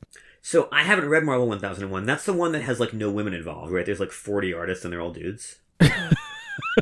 I believe so. I don't remember. I don't remember. I, I didn't I didn't get it for free, and I decided that if they were going to have that many people on a project and they were all men, I was like, Were there really no? I I didn't read it when it came out, so I I missed if there was a controversy. You find out he survived, and I'm just like that is less interesting to me than doing a Lady or the Tiger kind of thing where we don't know and it doesn't really matter, on. I right? agreed. Although in a, in a Claremont universe, the answer is always the Tiger Lady. She's the Tiger Lady. Of course, yes, it's both, right. Trevor writes, Hi, Connor and Stephanie. I'm a big fan of the podcast. I'm learning so much every week. The conversations are great, and I love slowly learning all of the Connor lore. I have a question about Kitty's role as a leader. Do you think she's earned her position as a headmistress, leader of the X Men, and governing figure in Krakoa? Is she more worthy than contemporary characters like Jubilee or Dani Moonstar? I understand that her seniority has something to do with this, but what else has led to her climbing the ranks? Thanks, Tree. Oh, do you want to take that or should I? I'm of a couple minds. I think that there is a nepotistic element. I think that she is Storm and Wolverine's child, essentially, and that that entitles her to jump ahead in ways that it always has. Storm and Wolverine said no, she needs to stay on the X Men. She can't be a new mutant. They've always sort of interceded on her behalf as her influential parents. And now Emma is also like her influential parent. You know, I, I like in the first issue of Marauders that it becomes very clear very quickly that Kate was not Emma's first choice to be Red Queen. I think that's very funny and very real. Emma has enormous regard for Kate, but would Emma prefer to put Storm in that position of power? Absolutely. Then was like Emma interested in, well, what about the cuckoos? They are much more reliable. Like, you know, that made sense. But when it came down to Kate, she's excited about that possibility. It's just she's a little more skeptical. Whereas like Storm and Wolverine would have put her in charge of anything, I think, that she asked for. I think that it is at the expense of characters like Dani Moonstar. Dani, in particular, I think is a character who's just gotten kind of fucked because in the 80s, she's positioned textually on page as like the next Cyclops. Yeah. And to Claremont, she's very clearly the protagonist of New Mutants. Yeah. I think that that shifts when Claremont leaves and Simonson takes over. And then obviously, Liefeld writes her out. Yeah. Then when she comes back in Nicieza's X Force, it's in a more supporting role. It's a cool role, like the sort of is she evil now? Is she secretly working with us? What's going on? And then they give her the teacher role with Sean in the new New Mutants run that becomes Academy X. Yeah. But then the decimation, she's the sacrificial character for the decimation. She's the only important character who loses her powers permanently Yeah. until very, very recently, like a year ago. Yeah. To the point where in the Zeb Wells New Mutants, which I love, Yeah. Me too. there's a lot of tension between her and Sam because Cyclops is grooming Sam for leadership, but it really is Dani who should be, except that she's not a mutant anymore. So her positionality in the group becomes very complicated. Which happened to Storm earlier, right? Yes, in the 80s. Yeah, when Storm was depowered. But no one was willing to let Storm quit. Right. they were like, we need you anyway. If Storm is available to lead your group, you take advantage of her ability. The only time Storm came up with that leadership was when she was like, I need to go on vacation for a minute. Yeah. You know, like, I need to take a second. yeah, but Kate has never had to truly be the one with whom all the bucks stop. Kate has never really been in charge of everyone with no source of appeal. Unless you count her role as the headmaster of the the school In Central Park. during X-Men Gold, which doesn't last that long and doesn't re- she's almost like the CEO who reports to a board She's a figurehead. She's not really doing the day to day. because right she does paperwork because there's so many other older mutants around and what kate is good at and what kate is actually used to is being a kind of second in command or a person to whom authority is delegated by the older more powerful characters who trust her Yeah. and i don't know that she minds that i think captain kate pryde of the marauder is someone who decides what to do with the ship and how to fight bad guys and how to interact with different ports and countries, but she's not running the Hellfire Trading Company and she doesn't want to. She's at exactly the point in her life where she wants to be the second in command, and that's really all that she's ever been. And I can't see Jubilee enjoying that role. Right. It's a lot like how Cyclops is better suited to being a field commander and a military leader than he is to being a headmaster or a political leader. And he's embraced that finally about himself. And I think that Kate is similarly embracing that about herself. That is exactly correct. And the the one on page interaction that I most want to see more of, and and there is some of this during the Utopia era, which I, I like. Nobody likes decimation as an event, but the writers who got the toys to play with after Joe Quesada said you have to depower everybody. Uh, some of those writers I like what they do with the characters, especially Matt Fraction. Oh, see, I'm not I'm not big on Fraction X-Men. He did rate 522. He did write 522. That's the one Fraction issue I like. That's fair. That's fair. I don't like how he writes Emma, and I really, really don't like how he writes Madelyne Pryor. I'm not going to defend Madelyne Pryor. Well, it's also it's not really Madelyne, but that's a topic for another day. That is another episode, yeah. Uh, but but be that as it may, uh, I would like to see Kate and Scott have a talk about being field leaders and second in command and tactical leaders and having to deal with the extreme amount of responsibility that they've both felt, both to their mentor figures, sort of from above, Mhm. and to the young and vulnerable and sometimes clueless mutants they want to help from below, because they both have that kind of sandwich experience, which I think Sam Guthrie has felt that, but not that many other characters have felt that kind Right. of sandwichness. I would like to see the two of them and Eric interacting also because Scott and Eric became so close during Scott's radical period, obviously, and Kate and Eric have such a history going back to Uncanny 150 That's when right. his whole turn toward good comes from him thinking he's killed this little girl. That's right. Then they're bonding in 200 at the Holocaust Memorial together. Yeah. And that all leads into, yes, 522, which is an incredible issue where the resolution that Fraction comes up with for the bullet plot. Is in Yiddish. Yeah, you have Magneto prove himself to the Utopians as a reformed guy by nearly killing himself to pull Kitty out of space and bring the bullet back. And when she lands and falls out of it and is all fucked up, he says to her in Yiddish, Du bist zu dar, Zatskala. And I've seen this translated incorrectly a lot of places on the on the web and and Yiddish is a complicated language so there are multiple meanings to certain things but what he says essentially is you're too skinny uh, which is something that a Jewish parent might say to you. He says, "Du bist you're too thin, like you're too skinny. You need to eat something," which is a very like ethnic parent expression, right? Like of, of, of affection, saying you look like shit. If that's what it means, it's also a rebuke to people who have drawn her as a sex object and to people who've treated her as a sex object. I just like it as the idea of like, look at you out in It's space for years. We got to fatten you up. It's parental. That's what I'm saying. Poor kid. Let's take care of you. Yeah. And Satskala can mean a lot of things, but it's like a term of endearment. I've seen it translated as bimbo. I think on CannyXmen.net was like, it's an insulting term. I'm like, no, no, no. Like, you would, it means little toy.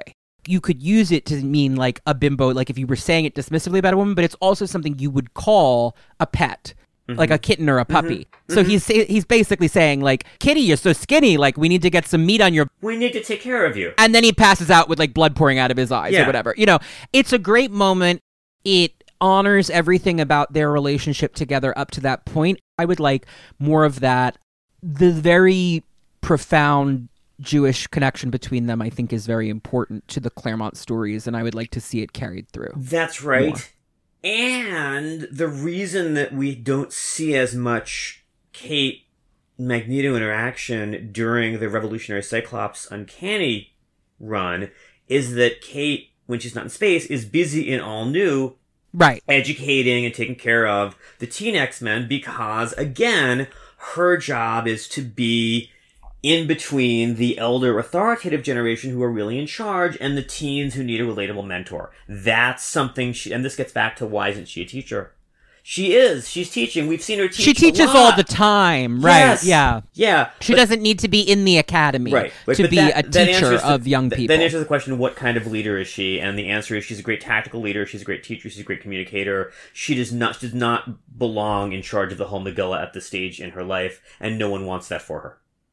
The last question is one that I thought was a good note to end on in terms of our broader discussion. Kai Rubens writes Do you think Kate's Marauder's characterization and actions are partly an attempt to break with the toxic nostalgia that has typified the character's modern history in books such as Astonishing X Men by Whedon, X Men Gold, and Age of X Man? Do you think it's even possible to make a break like that a lasting change in a medium that relies on returns to the status quo, which in Kate's case appears to be either 1982 or 2005? Oh. I think that's a great question. I do think that there's a very deliberate attempt here to break out of the kitty in that training uniform thing of the last 20 years. It is definitely a bold new statement. That's part of why they changed the character's name. Because, like I said, the branding was Kitty Pryde TM. Like they had abandoned all code names, and now it's Kate Pryde. We're doing a full rebrand. To me, it's a synthesis because Duggan also fought back against the toxic elements, like the nostalgia for the Whedon Kitty, essentially, because having her put her necklace back on, I know that it's not always consistent in the art, but I know that Gerry puts that in his scripts. Yeah. Giving her the curls back. Yeah. Making her talk about being Jewish, like that stuff is great. Leaning into her sapphic tendencies, which is Yeah. a Claremont thing that Yeah. has been not really explored by other writers much at all. Yeah. I think that it feels like a return. I mean, to me, it's the first time outside of flashes in Bendis that I have felt like the character is really herself since Excalibur ended. Like there have been bits and pieces here or there where I'm like, that's a good issue, and Bendis had moments where I was like, that's that's my kitty. It feels like her, but it's also something entirely new. I don't know if it will last forever. I don't know if Krakoa will last forever, right? I mean, that's the thing. No one does. That's why they can't have precogs. Right. And the fact of the matter is, unless you are Emma Frost, Hellfire Club titles are very transient, right? So I don't know if she will stay the Red Queen. Will she stay Captain Kate of the Marauder? I hope so.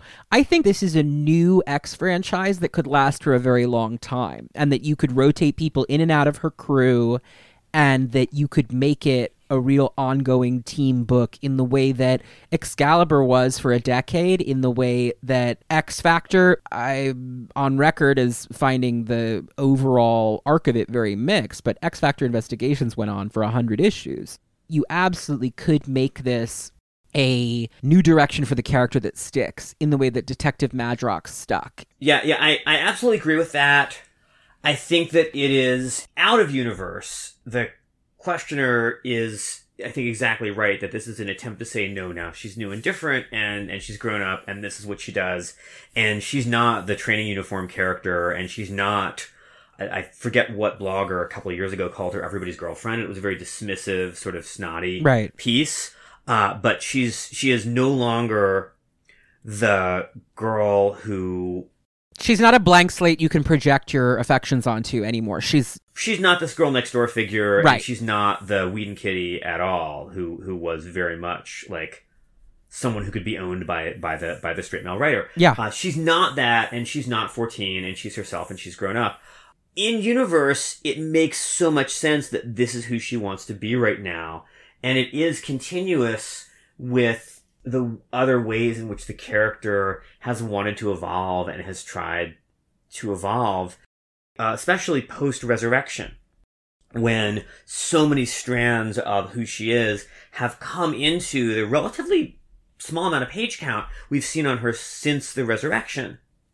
So many strands of her previous identity are getting acknowledged by what she's doing as captain right now, and this gets us back to, and I don't know if this is full circle or a big ball of cheese or something, but the years or decades really where her default state was phased, Mhm. her difficulty having a body, her difficulty finding a crew, her difficulty in figuring out who she was going to be once she stopped being the person who all the adults loved and who all the sort of out of universe boys reading her loved and some of the girls when she was 14 speaks to questions that a lot of us who come out as adults uh, or who experience radical transformations in how we want to be seen have to confront in real life, which is how much of who we used to be do we want to bring with us, Right. and how much of who we used to be should or can we bring with us.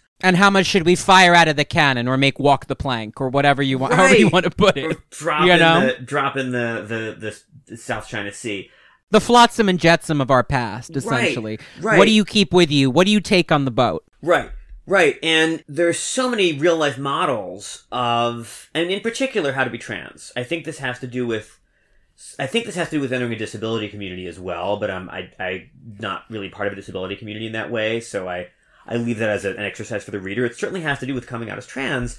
Uh, you get, at least if you're my age, two extremely limiting and bad models for how to do that before you do it. One is that you have to blow up your life and start over. And if you're not willing to blow up your life and start over from scratch, then you're not really trans and you don't deserve to transition.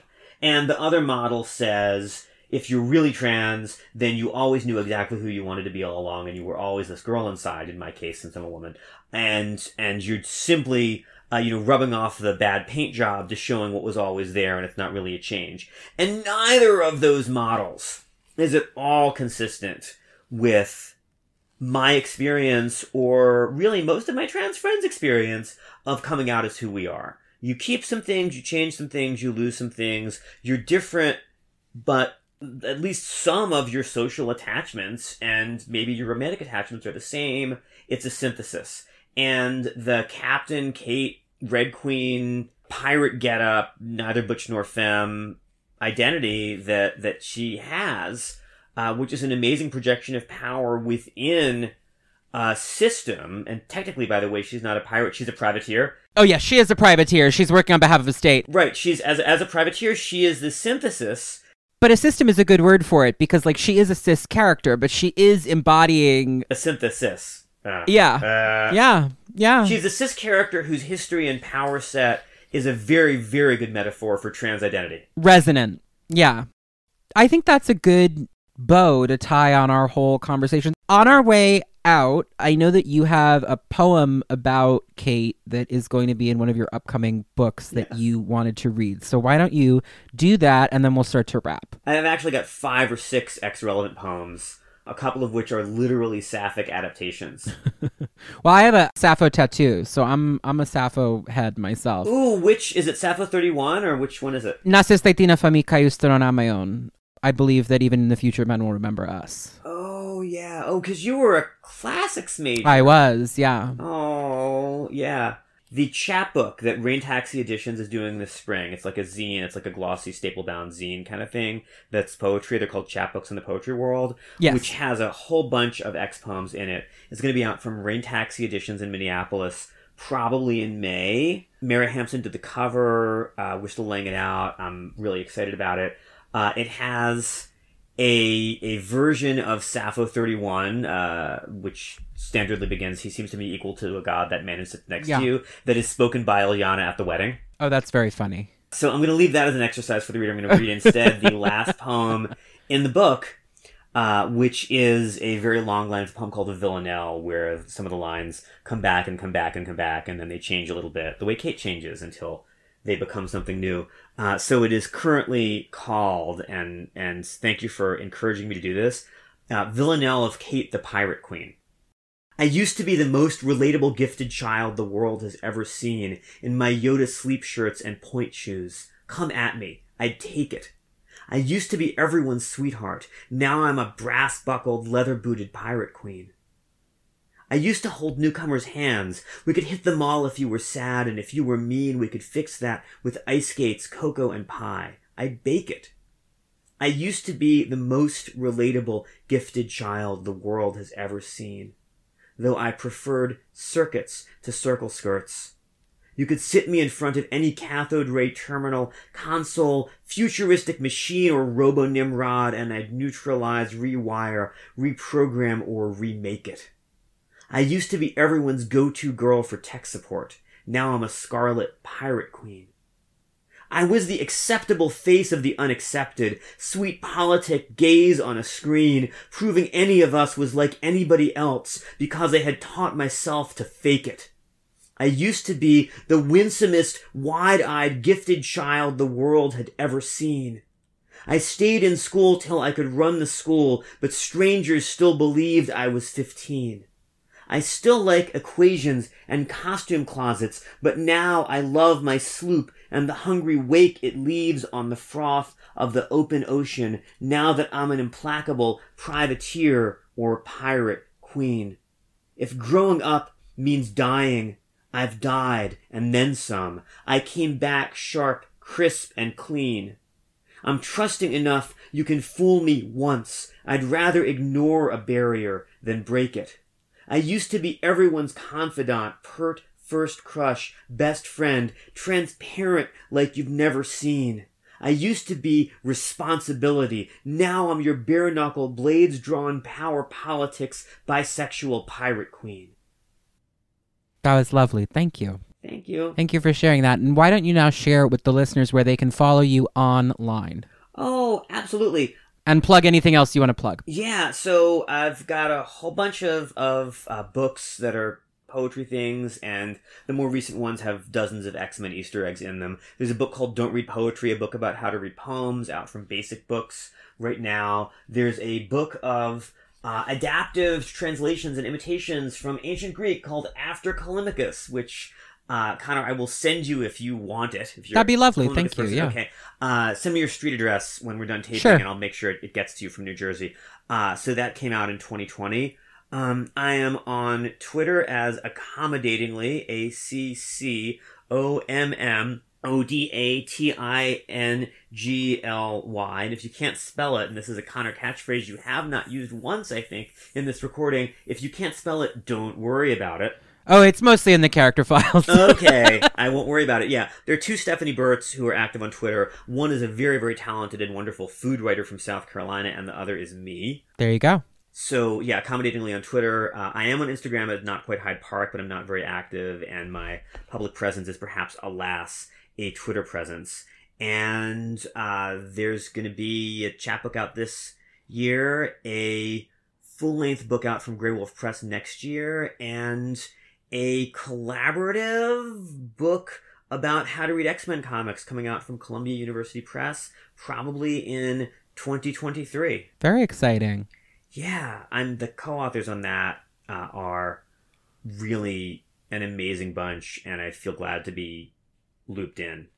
And that, Yeah, we'll announce that when absolutely. we're ready. Keep me, yeah, It's keep me posted on that one. I'd love to Oh, hear yeah. more about it. oh yeah, it'll be a bit though. Thank you so much. This has been amazing. Thank you for being my guest. I really enjoyed this.